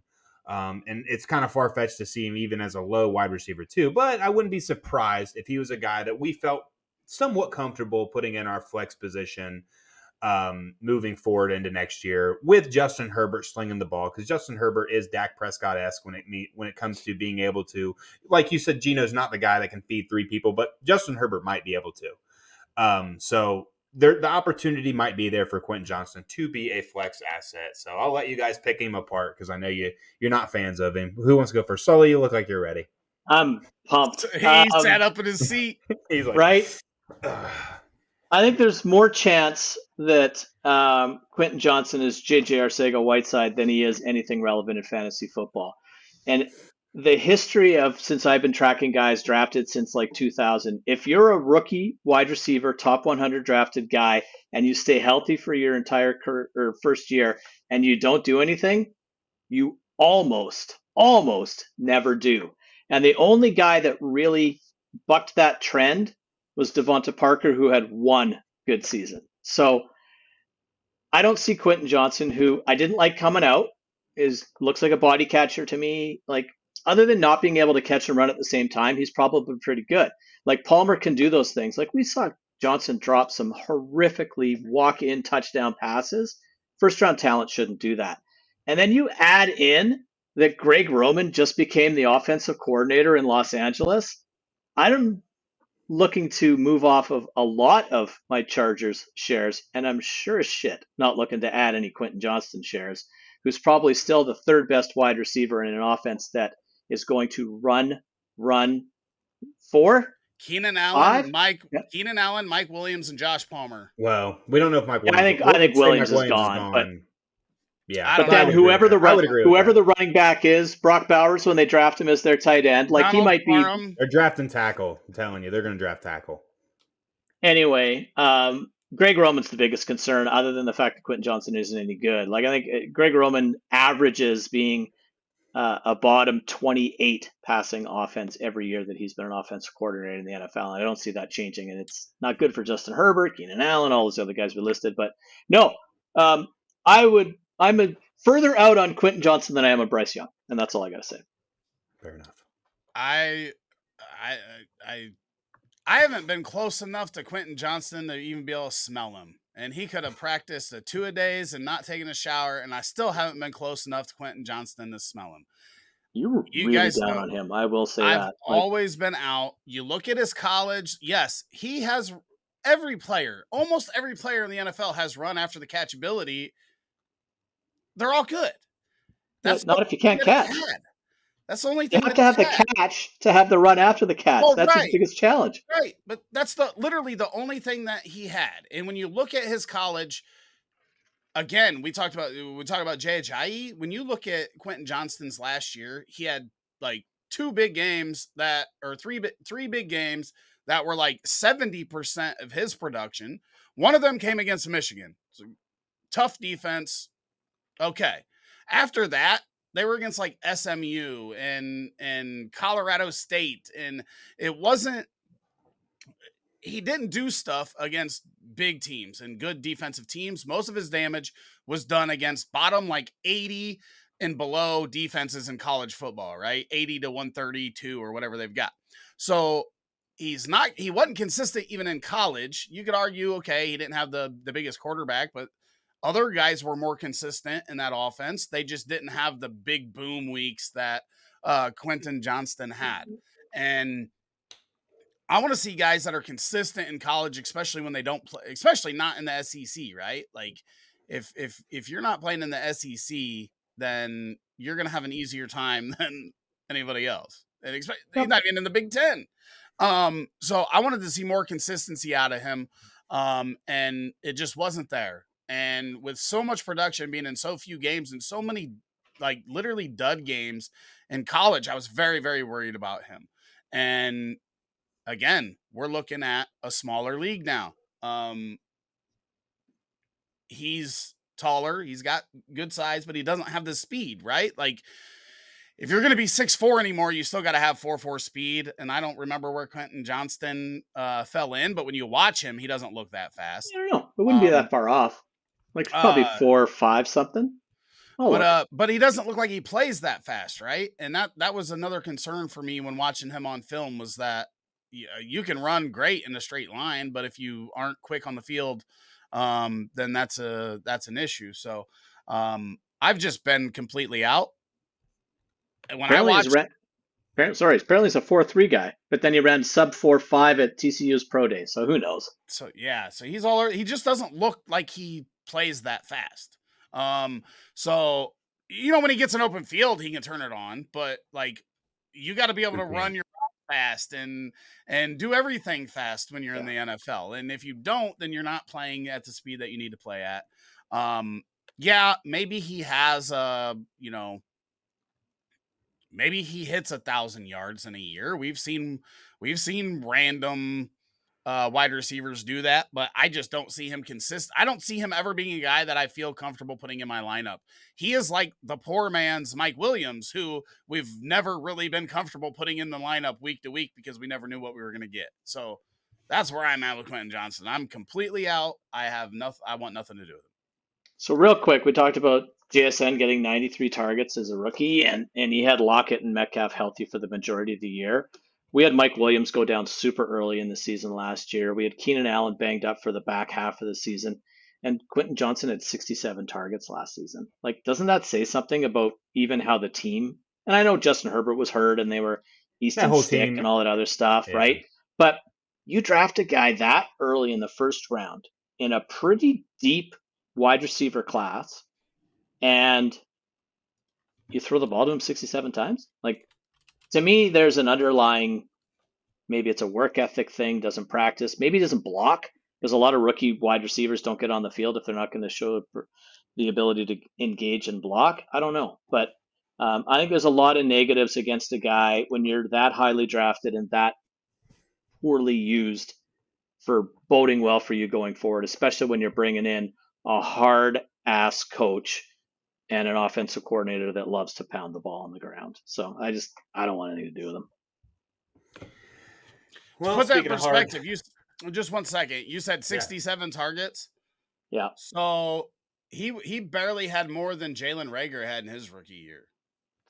But th- those again, that's another example of a guy who that's, was a rookie, highly drafted, stay healthy, and fizzled right out, right? And that's why that's why I, I brought him up. Now, uh, well, actually, Reagor only played 11 games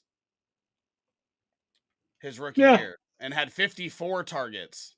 So he was averaging five targets per game. So what did Quentin Johnston average? He played all 17, right? Yeah, he started 10 and got 67 targets. So he played, but he played in 17. His, his yes, he did. His biggest Starting target matter. game was he had five catches on seven targets for 52 yards in a thrilling six nothing win over the Patriots. So he averaged 3.9 per game. Um, so he didn't even average as many as Jalen Reagor, who's one of the biggest first round wide receiver busts in the past five, six years. Same well, school. Rough. That's rough. Well, Same school, right? yeah, let's. We have so let's yes, let's talk let's talk about let's talk about another team. I'm done talking about Quentin Johnston with you guys. I, just, I don't really I don't really care. I don't really care too much anyway, but I wonder um, if I um, have. I don't. If I was looking, I was going to go look for Quentin Johnston shares to sell you, but I don't think I have any. So. I only anyway. have. I only have one. I wouldn't pay much. I mean, he, heck, even in the even in the league that I got him, it was the league I won, and I think I bought him for like four percent of my my budget. It was like forty. Yeah, there you go. That was you he know probably gave like you four percent of your productivity. He he started one week for me, and I think it was the week he played the Patriots, so he did all right. Um, uh, so we'll put, let's pivot over to another team. Like you know, we were talking about Quentin Johnston's speed. Let's go to his fast wide receiver on a team that I think somebody needs to step up as the number two, uh, in Jameson Williams. I would say, you know, in that playoff game, I know people want to blame Dan Campbell's gambling for the loss, but Dan Campbell was doing that all year, so he stayed true to what he was doing. Who I think lost him that game wait, was Craig Reynolds. Wait, wait, wait, wait, wait, wait. I just want to say because this keeps being the argument when you do that stuff in the regular season, you don't go home. When you when you when you play that way and you miss in the week 14, you yeah, aren't but, sent home for the rest of the year. Yeah, but there's a big, that, big, big, big difference between. Yeah, but but it's all subjective. It's subjective. What if he lines up for the field goal, the kicker misses it? Then he's going to get blamed for not doing what he was doing all year that was successful, right? So it's all it was, it's all it's all it's all bad when it doesn't work out, and it's good when it hey, does, right? I love Dan Campbell, and I think most people do, but the writing was on the wall, or the, the tea leaves, or the red flags, or whatever the saying is. When he went for that two point conversion in Dallas from like the nine yard line, I was like, okay, that's a little bit crazy. His game management of that game in the NFC Championship is the reason they lost that football game. And I get it. He is who he is, and it is what he does, and good for him, but he shit the bed and it is what it is. I'll put anyway. I'll put, anyway, I'll put I'll put fifty on Dan Campbell. I'll put fifty right on Craig Reynolds. Craig Reynolds had two catchable, one really easy drop. Oh, Josh another Reynolds. Josh Reynolds. Josh Reynolds. Sorry, sorry, sorry, sorry. Josh Reynolds. Thank you. They have Josh yeah. Reynolds had two two plays that would have also probably won them that game. And they were both one was a little bit more of a difficult catch. One was routine that he should have easily caught on fourth down to extend those those gutsy calls, right? That or would have made those gutsy calls a great a great play call when it was all said and done, right? If it if it was executed, but nonetheless, you know, Josh Reynolds disappointed. Jameson Williams has been usage has been a little bit confusing to me. I don't know, you know, I don't really look too much into it because I mean, Amon Ra is fantastic, right? They got that solidified number one, and that number two receipt. They don't really have a guy outside of Sam LaPorta and and uh, Amon Ra that that's consistently stepping up. And it seems like every time Jameson Williams gets the opportunity, he seizes it. Right. So does he does he become a breakout candidate for that team? I'm not sure what um, Josh Reynolds' contract looks like. Um, or, or, anything like that. But it seems like the more talented receiver is Jameson Williams. Could he get more involved in that exciting offense for the for the Lions, or do we kind of get something similar to like I guess you know a few weeks ago we were talking about Dallas Goedert in the sense of is there too many mouths to feed where we struggle to see consistent performances outside maybe the top two pass catching threats and maybe the running backs as well that are also involved in that in the pass game. Well, I guess just Jahmyr Gibbs, but nonetheless, um, could could does Jameson Williams get the opportunity to be a consistent fantasy producer? Is he going to be a guy that just he's probably going to have those good weeks when he's on your bench? I think consistency is the key word there. I don't think so. I think you know we touched on it earlier how the NFL seems to be getting a little bit smaller and and faster. I think the from what I'm seeing is is the offenses are taking less and less field stretching deep targets as well. And, and you look at an offense like Detroit and and Johnson staying there as the offensive coordinator. They love their over the middle, underneath attacking zone type plays that Amon Ra and Sam Laporta thrived in. You have two running backs that are equally I won't say equally talented because I think Gibbs is a more talent than Montgomery, but Montgomery is a damn good running back and you have a really good quarterback that's comfortable going on long sustained drives. And I don't think Jameson really factors into that that much as his role in the offense. And I was sell Jameson Williams, get out while you can uh, earlier in the season, and I've softened on it a little bit. But I think his target high this season was seven. So I don't think he's going to be um, a big PPR guy for you, and I don't think he's going to necessarily be a big touchdown guy for you. So I think he's a flex guy. And I think so. Does he break out? I don't know. I guess if he's going to break out from where he is at now, like he struggled to stay on the field, he had his gambling suspension, he has all these other crazy things. But um, if he can give you a full 17 game season, he's probably a top 36 wide receiver. So I think probably breaks out. Rick? Yeah, I'm not going to add a lot here. I think Jameson Williams very talented. I think that he was kind of uh, one of the more what's the word I'm looking for? Like he needs a little more time than a lot of the the first rounders that we've seen over the past few years, in my opinion, because he wasn't like heavily. uh He, he was stuck behind some guys at Alabama. Um, did mm-hmm. did pretty well, but he also had some some other studs there. Um, so the, the tough part is that there's so many different weapons and they are not afraid to spread the ball around. Obviously, Amon Ra is going to get his you know 12 targets a week or whatever he gets but um, they're not afraid to to spread the ball around i do think that he could very well be their number two wide receiver laporta their number two pass catcher mm-hmm. um, mm-hmm. probably but uh, their offense is really good and i think they're only going to get better the longer they play together and um, the longer they figure each other out so i'm definitely on board with uh, him having a breakout year like you said First year, I didn't even expect him. He was coming back from that injury. Takes a while to get your legs under you. So rookie year, I didn't really care about anything that happened. This year, obviously, your team gets going without you, and you're sidelined for making a legal bet in the wrong, like, the, wrong space. That's literally all that he did, and he and he lost six games. Um, yep. So you know, then you're behind the ball with everybody, and then the way they used him though and the way they trusted him in that playoff game leads me to believe that he is going to get more opportunity next year and if he seizes that opportunity it could be yeah. i mean he could he has the upside to be uh, a monster he could be a back end wide receiver one um, maybe not next year but in the future um, because he's got that physical talent it'll just have to see how it plays out yeah Speaking of a guy that we we know, I think we all can agree that Drake London can be a top wide receiver in the NFL. Um, he had the double shitty combo of both quarter bad quarterback play and um, bad coaching when it came to the, utilizing the talent on the team with Arthur Smith. Um, both of those things are probably going to be different here moving into 2024 with Atlanta has to figure something out at quarterback, and they they now have the uh, new coach um, from the from the Rams defensive coordinator. I can't think of his name, but uh, Raheem Morris. Yes, Raheem Morris. Thank you. Uh, do we see Drake London being the focal point of that that offense? I mean, obviously we got Bijan there and, and Kyle Pitts as well. Bijan and, and, Drake London should be the focal points moving forward, and and Drake should be the um, number one target for whatever quarterback takes goes into there. Um, who knows who it's going to be? Could it be Kirk Cousins? Could it be Justin Fields? Could it be a rookie they trade up to draft? Could they draft one, stay where they're at and draft outside of those top three guys uh, that probably won't fall, fall that far?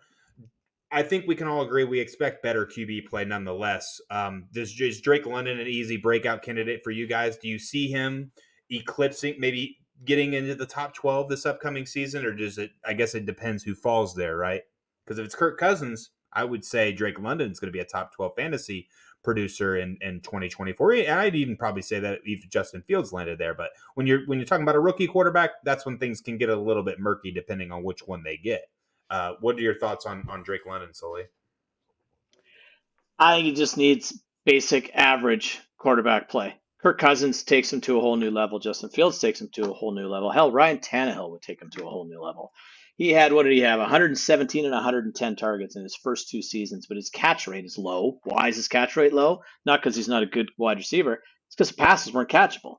And, and Raheem Morris, apparently one of his first comments as, as in his press conferences was to talk about Bijan Robinson and Drake London. So I have all the confidence in the world in Drake London. I'm a little bit happier that he might be a little easier to buy this offseason than he has been in the past. But I think he is um, Mike Evans like, Keenan Allen like. Like I think he's that talented that he can be that relevant for a long, long time. He just needs to get her going, and I think he will this season. Yeah, I mean, I, I see him as a guy that could go to 1,200 receiving yards. He only had two touchdowns in 2023. He only had four in his rookie year.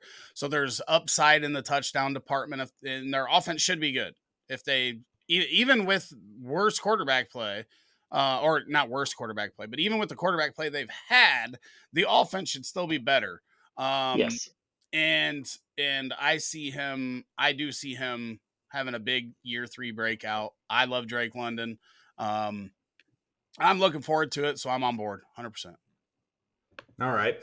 Let's talk about a guy that um, kind of gave us, you know, progressed throughout the season, uh, ended the, you know, regular season really, really strong and is going to be playing in the Super Bowl tomorrow. Uh, Rashee Rice obviously in the most exciting position every every time there's an offseason or free agent eh, you know it, it, was like this when brady was in new england. Everyone wants them to go to every pat they, they always want pass catchers to go to the chiefs right? Well it hasn't really worked out the past couple years right since tyreek hill left. But rashee rice getting drafted there what looked at first to be you know continuing that trend. But man as the season progressed and near the end of the year he has looked really really impressive.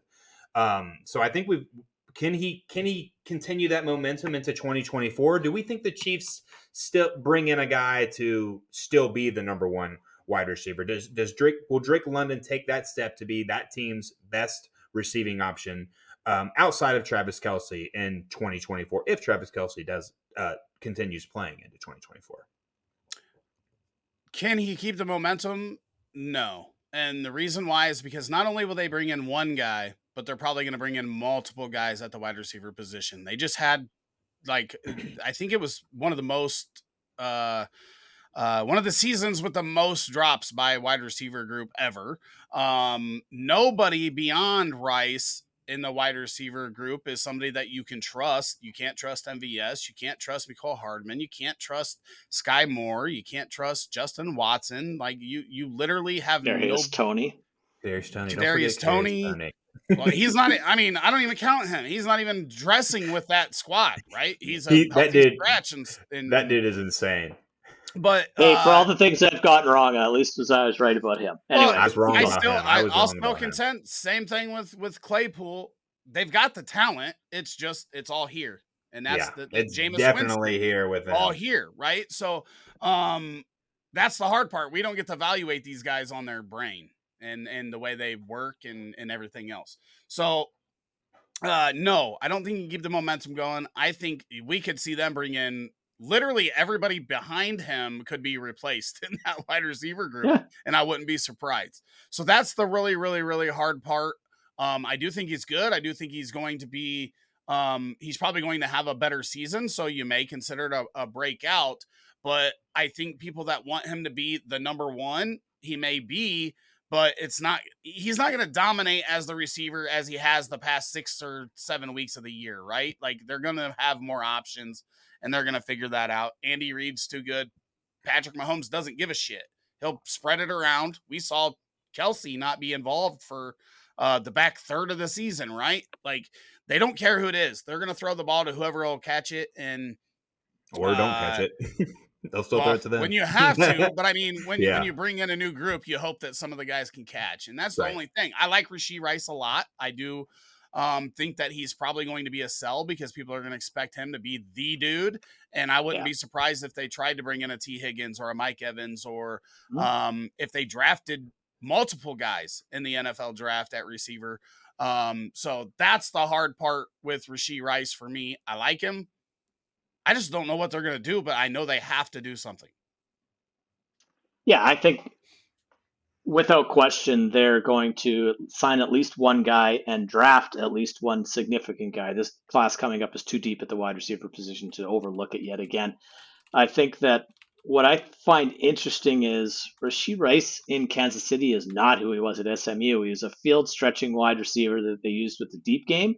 And I think Kansas City didn't really trust him a lot early in the season. Like he didn't get a ton of snaps, didn't play a lot. And then when it became clear that no one on the team could even catch a cold, that maybe we should give this guy a try. And he, but he elevated his game um, based on his ability with yards after the catch. I think Kansas City, I go on about forever and I'll be quick, but I think Kansas City could very easily lose Andy Reid and, and Travis Kelce after this Super Bowl. And then that changes everything there. But I have never seen a team in my entire life with worse pass catchers in the Super Bowl than this one, and Rice is leading it. So um, I think that uh, he has the ability to, to break out uh, over where he was last season, but not into like the upper echelon.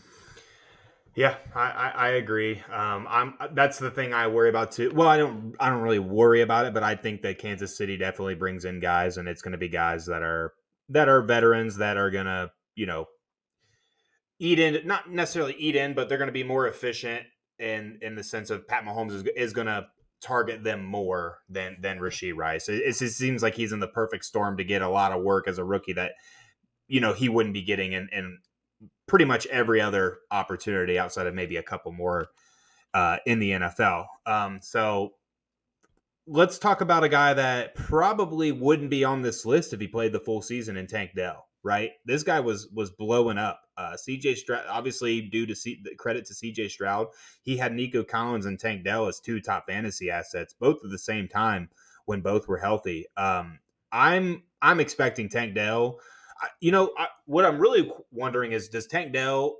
Who's the number one on that team? Will it be Tank Dell? Will it be Nico Collins? Or will it just like change every other week? That's what I think is more likely. Like I think one week it's going to be Dell, one week it's going to be Nico Collins. Uh, wouldn't be surprised if that team brings in another wide receiver as well. Um, but does does Tank Dell continue what we were seeing from last year, or does kind of the more of a that emergence that Nico Collins had once Tell Tank Dell left and the possibility they bring in a wide receiver maybe put Tank Dell on the back burner as a potential breakout candidate into 2024. What do you think, Rick? All I'm gonna say is that as long as Tank Dell's on the field, he's gonna be good, and he's probably the number one in Houston. And it's just the the only reason why he's on this list, like you said, is because he was hurt. If he would have played yeah. the whole year, he would already had his breakout. I fully expect him to break out, and it could be in a really big way with CJ Stroud, as long as Stroud doesn't have the sophomore slump that you talked about earlier. So that's yep. I love Tank Dell. I wish I had some. I was late to Tank, the party.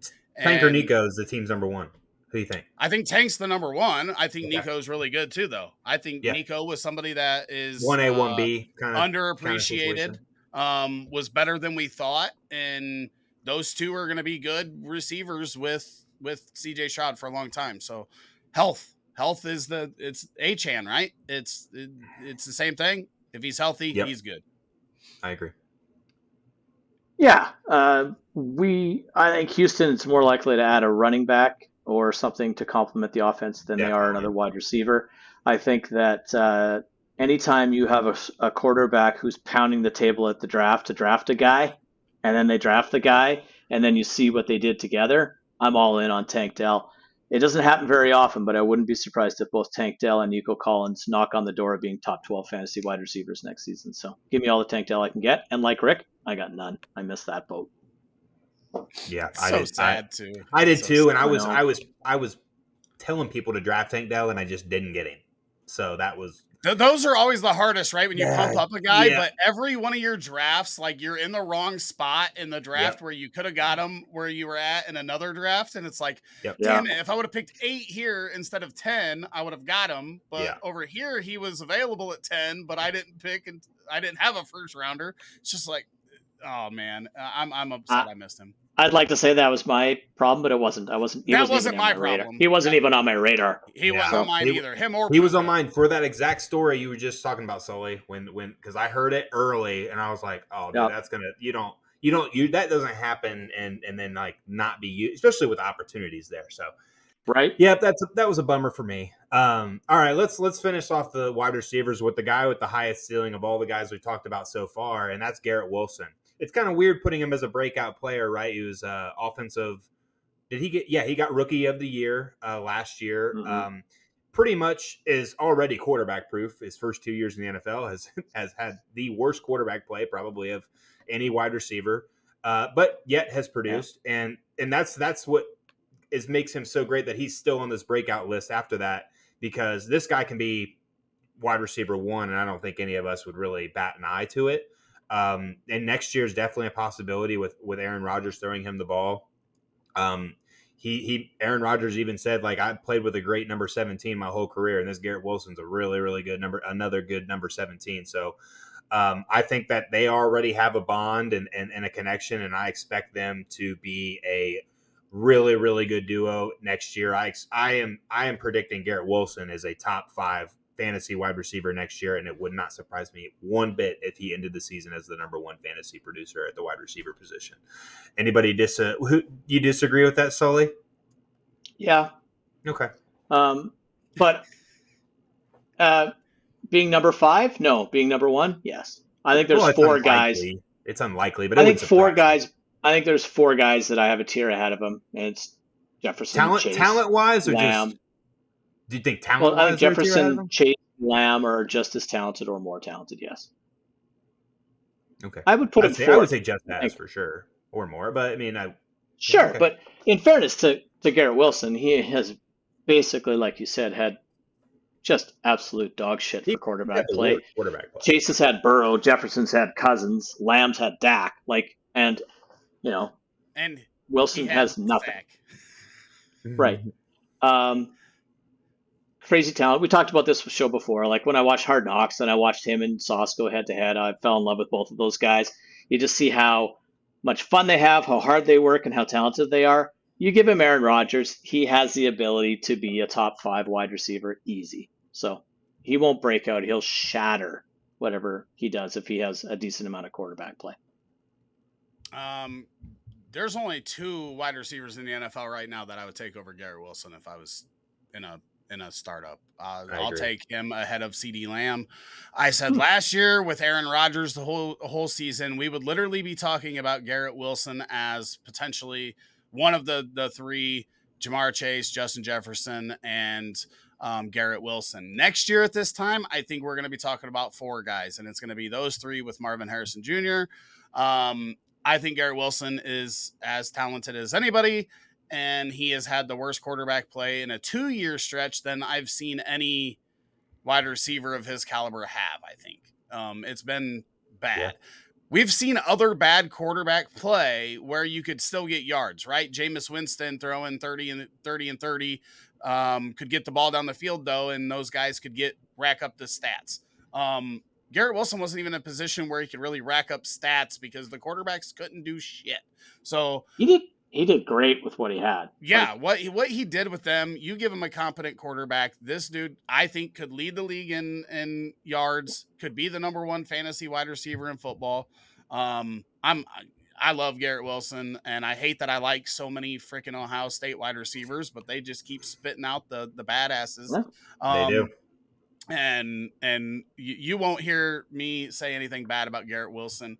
Um, and he could he could go for seventeen hundred yards next year. Wouldn't surprise me.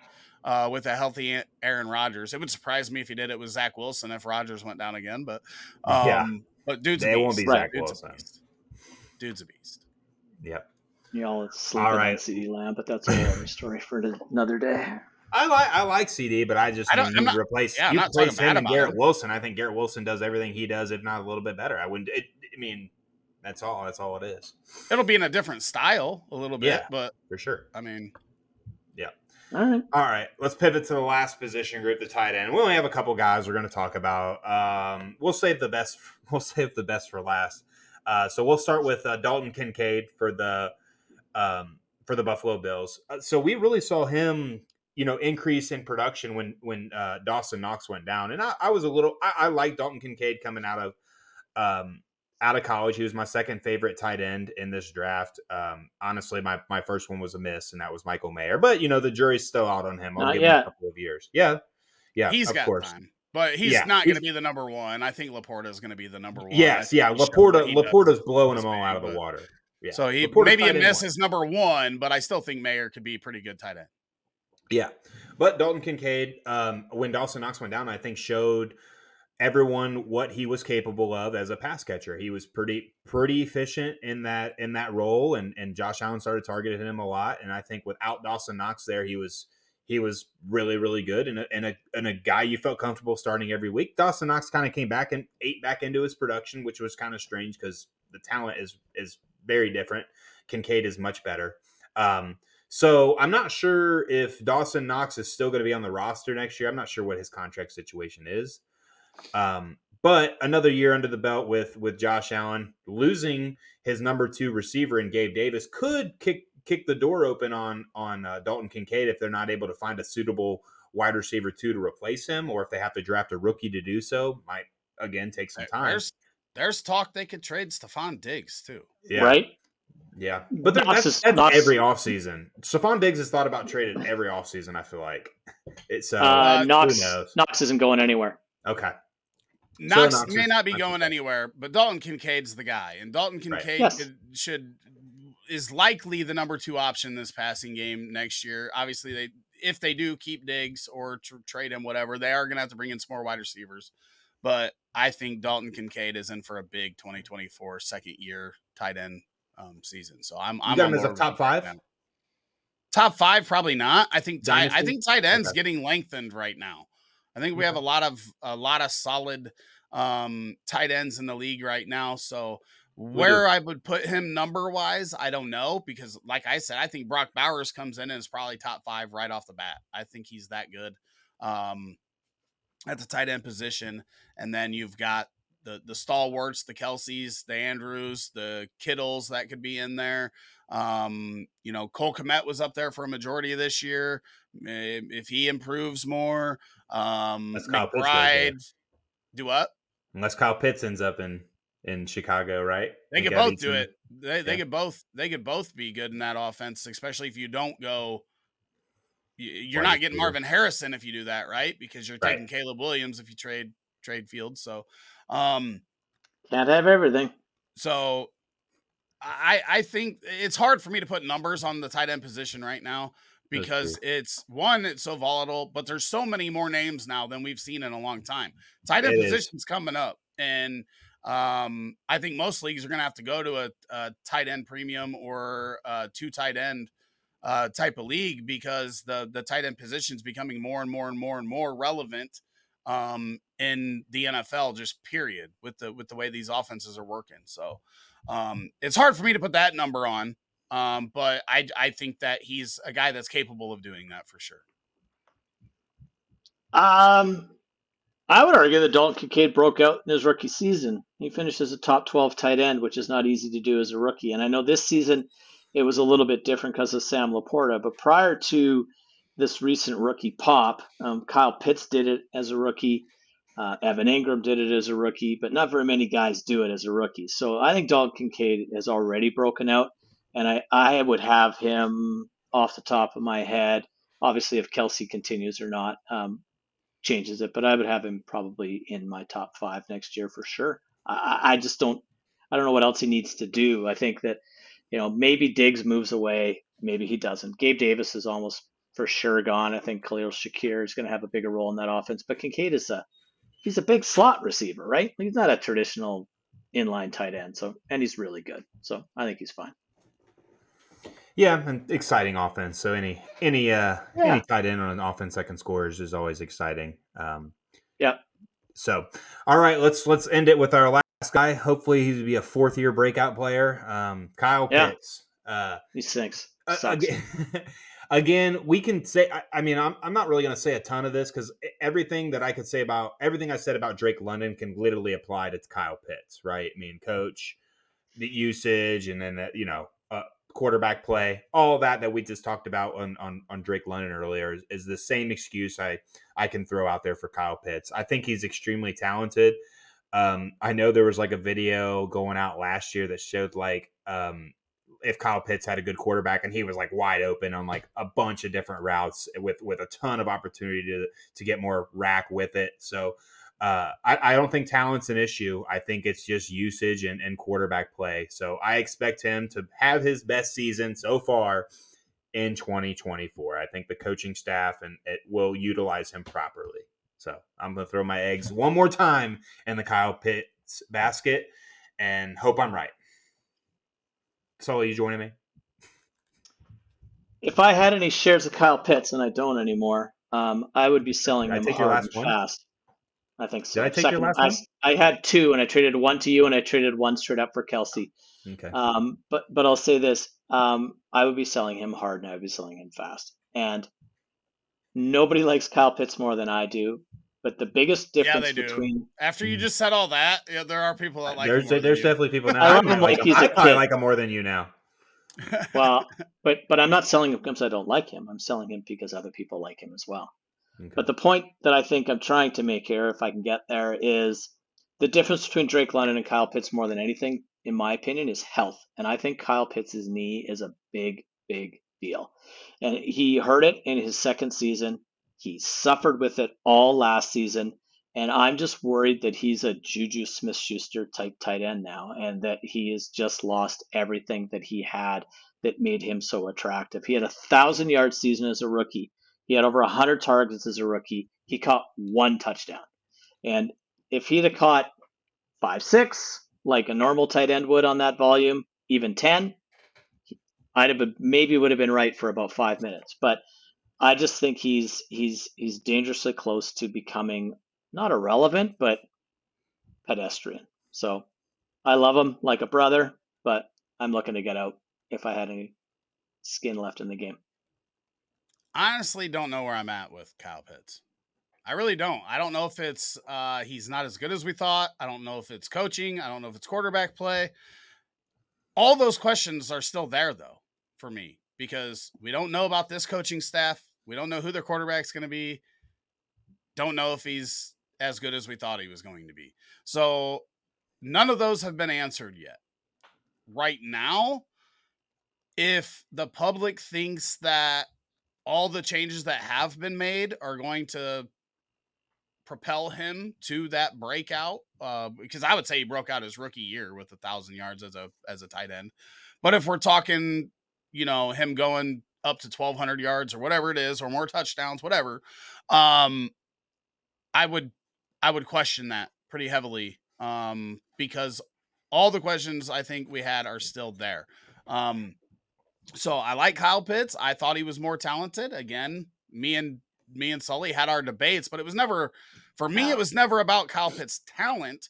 Um, it was purely about fantasy value and where Mhm. uh, you're rarely ever going to get a tight end that has top five startup value in fantasy.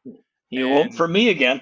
And Ja'Marr Chase in that class, I thought could be the number one. And you know what? He's probably number two, number three for most and non super flex. But um that was my big reason was just because the the value upside in fantasy, you were you're you're literally looking it in an eye and saying, I'm giving that up. Um so I hope he does. And especially if, if the Bears do make a trade and bring him in, I hope he does.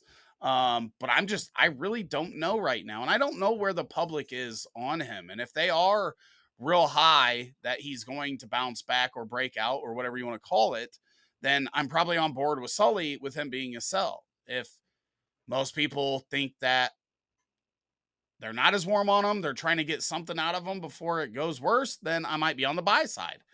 I just, Kyle Pitts is the one I can't figure out right now. I'll probably do both. I'll probably try to add a couple, and well, I don't have any left to sell, but I'll probably try to add one or two.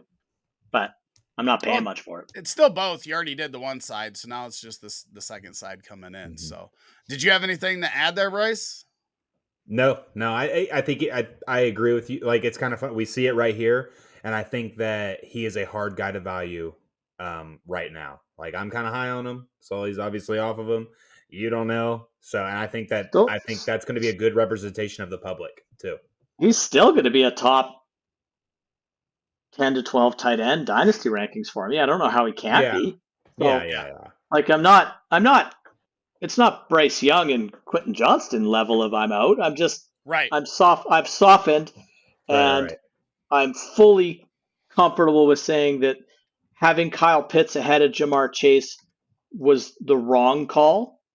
Um, I still think having him ahead of Najee Harris might have been the right call, but um, time will tell. I just uh, I was more into the positional advantage this guy is going to give me in fantasy football, and he's going to be a 1,200 yard receiving tight end with eight to 10 touchdowns a year, being a top 12 wide receiver playing tight end. That's what I saw from him, and that's why I put him where I put him.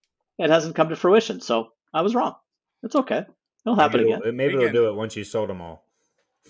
And I'd be happy to come back and say, "Look at me, I was right." don't have any. Don't have any That's- shares that's not happening. it. That's not happening unless Ja'Marr Chase decides he doesn't like football anymore and wants to retire. That's not happening. So All right. Well, if you want to watch our bounce back players that we covered on last week, you can watch that right here. And we will be back next week with I don't know what, but it'll be good.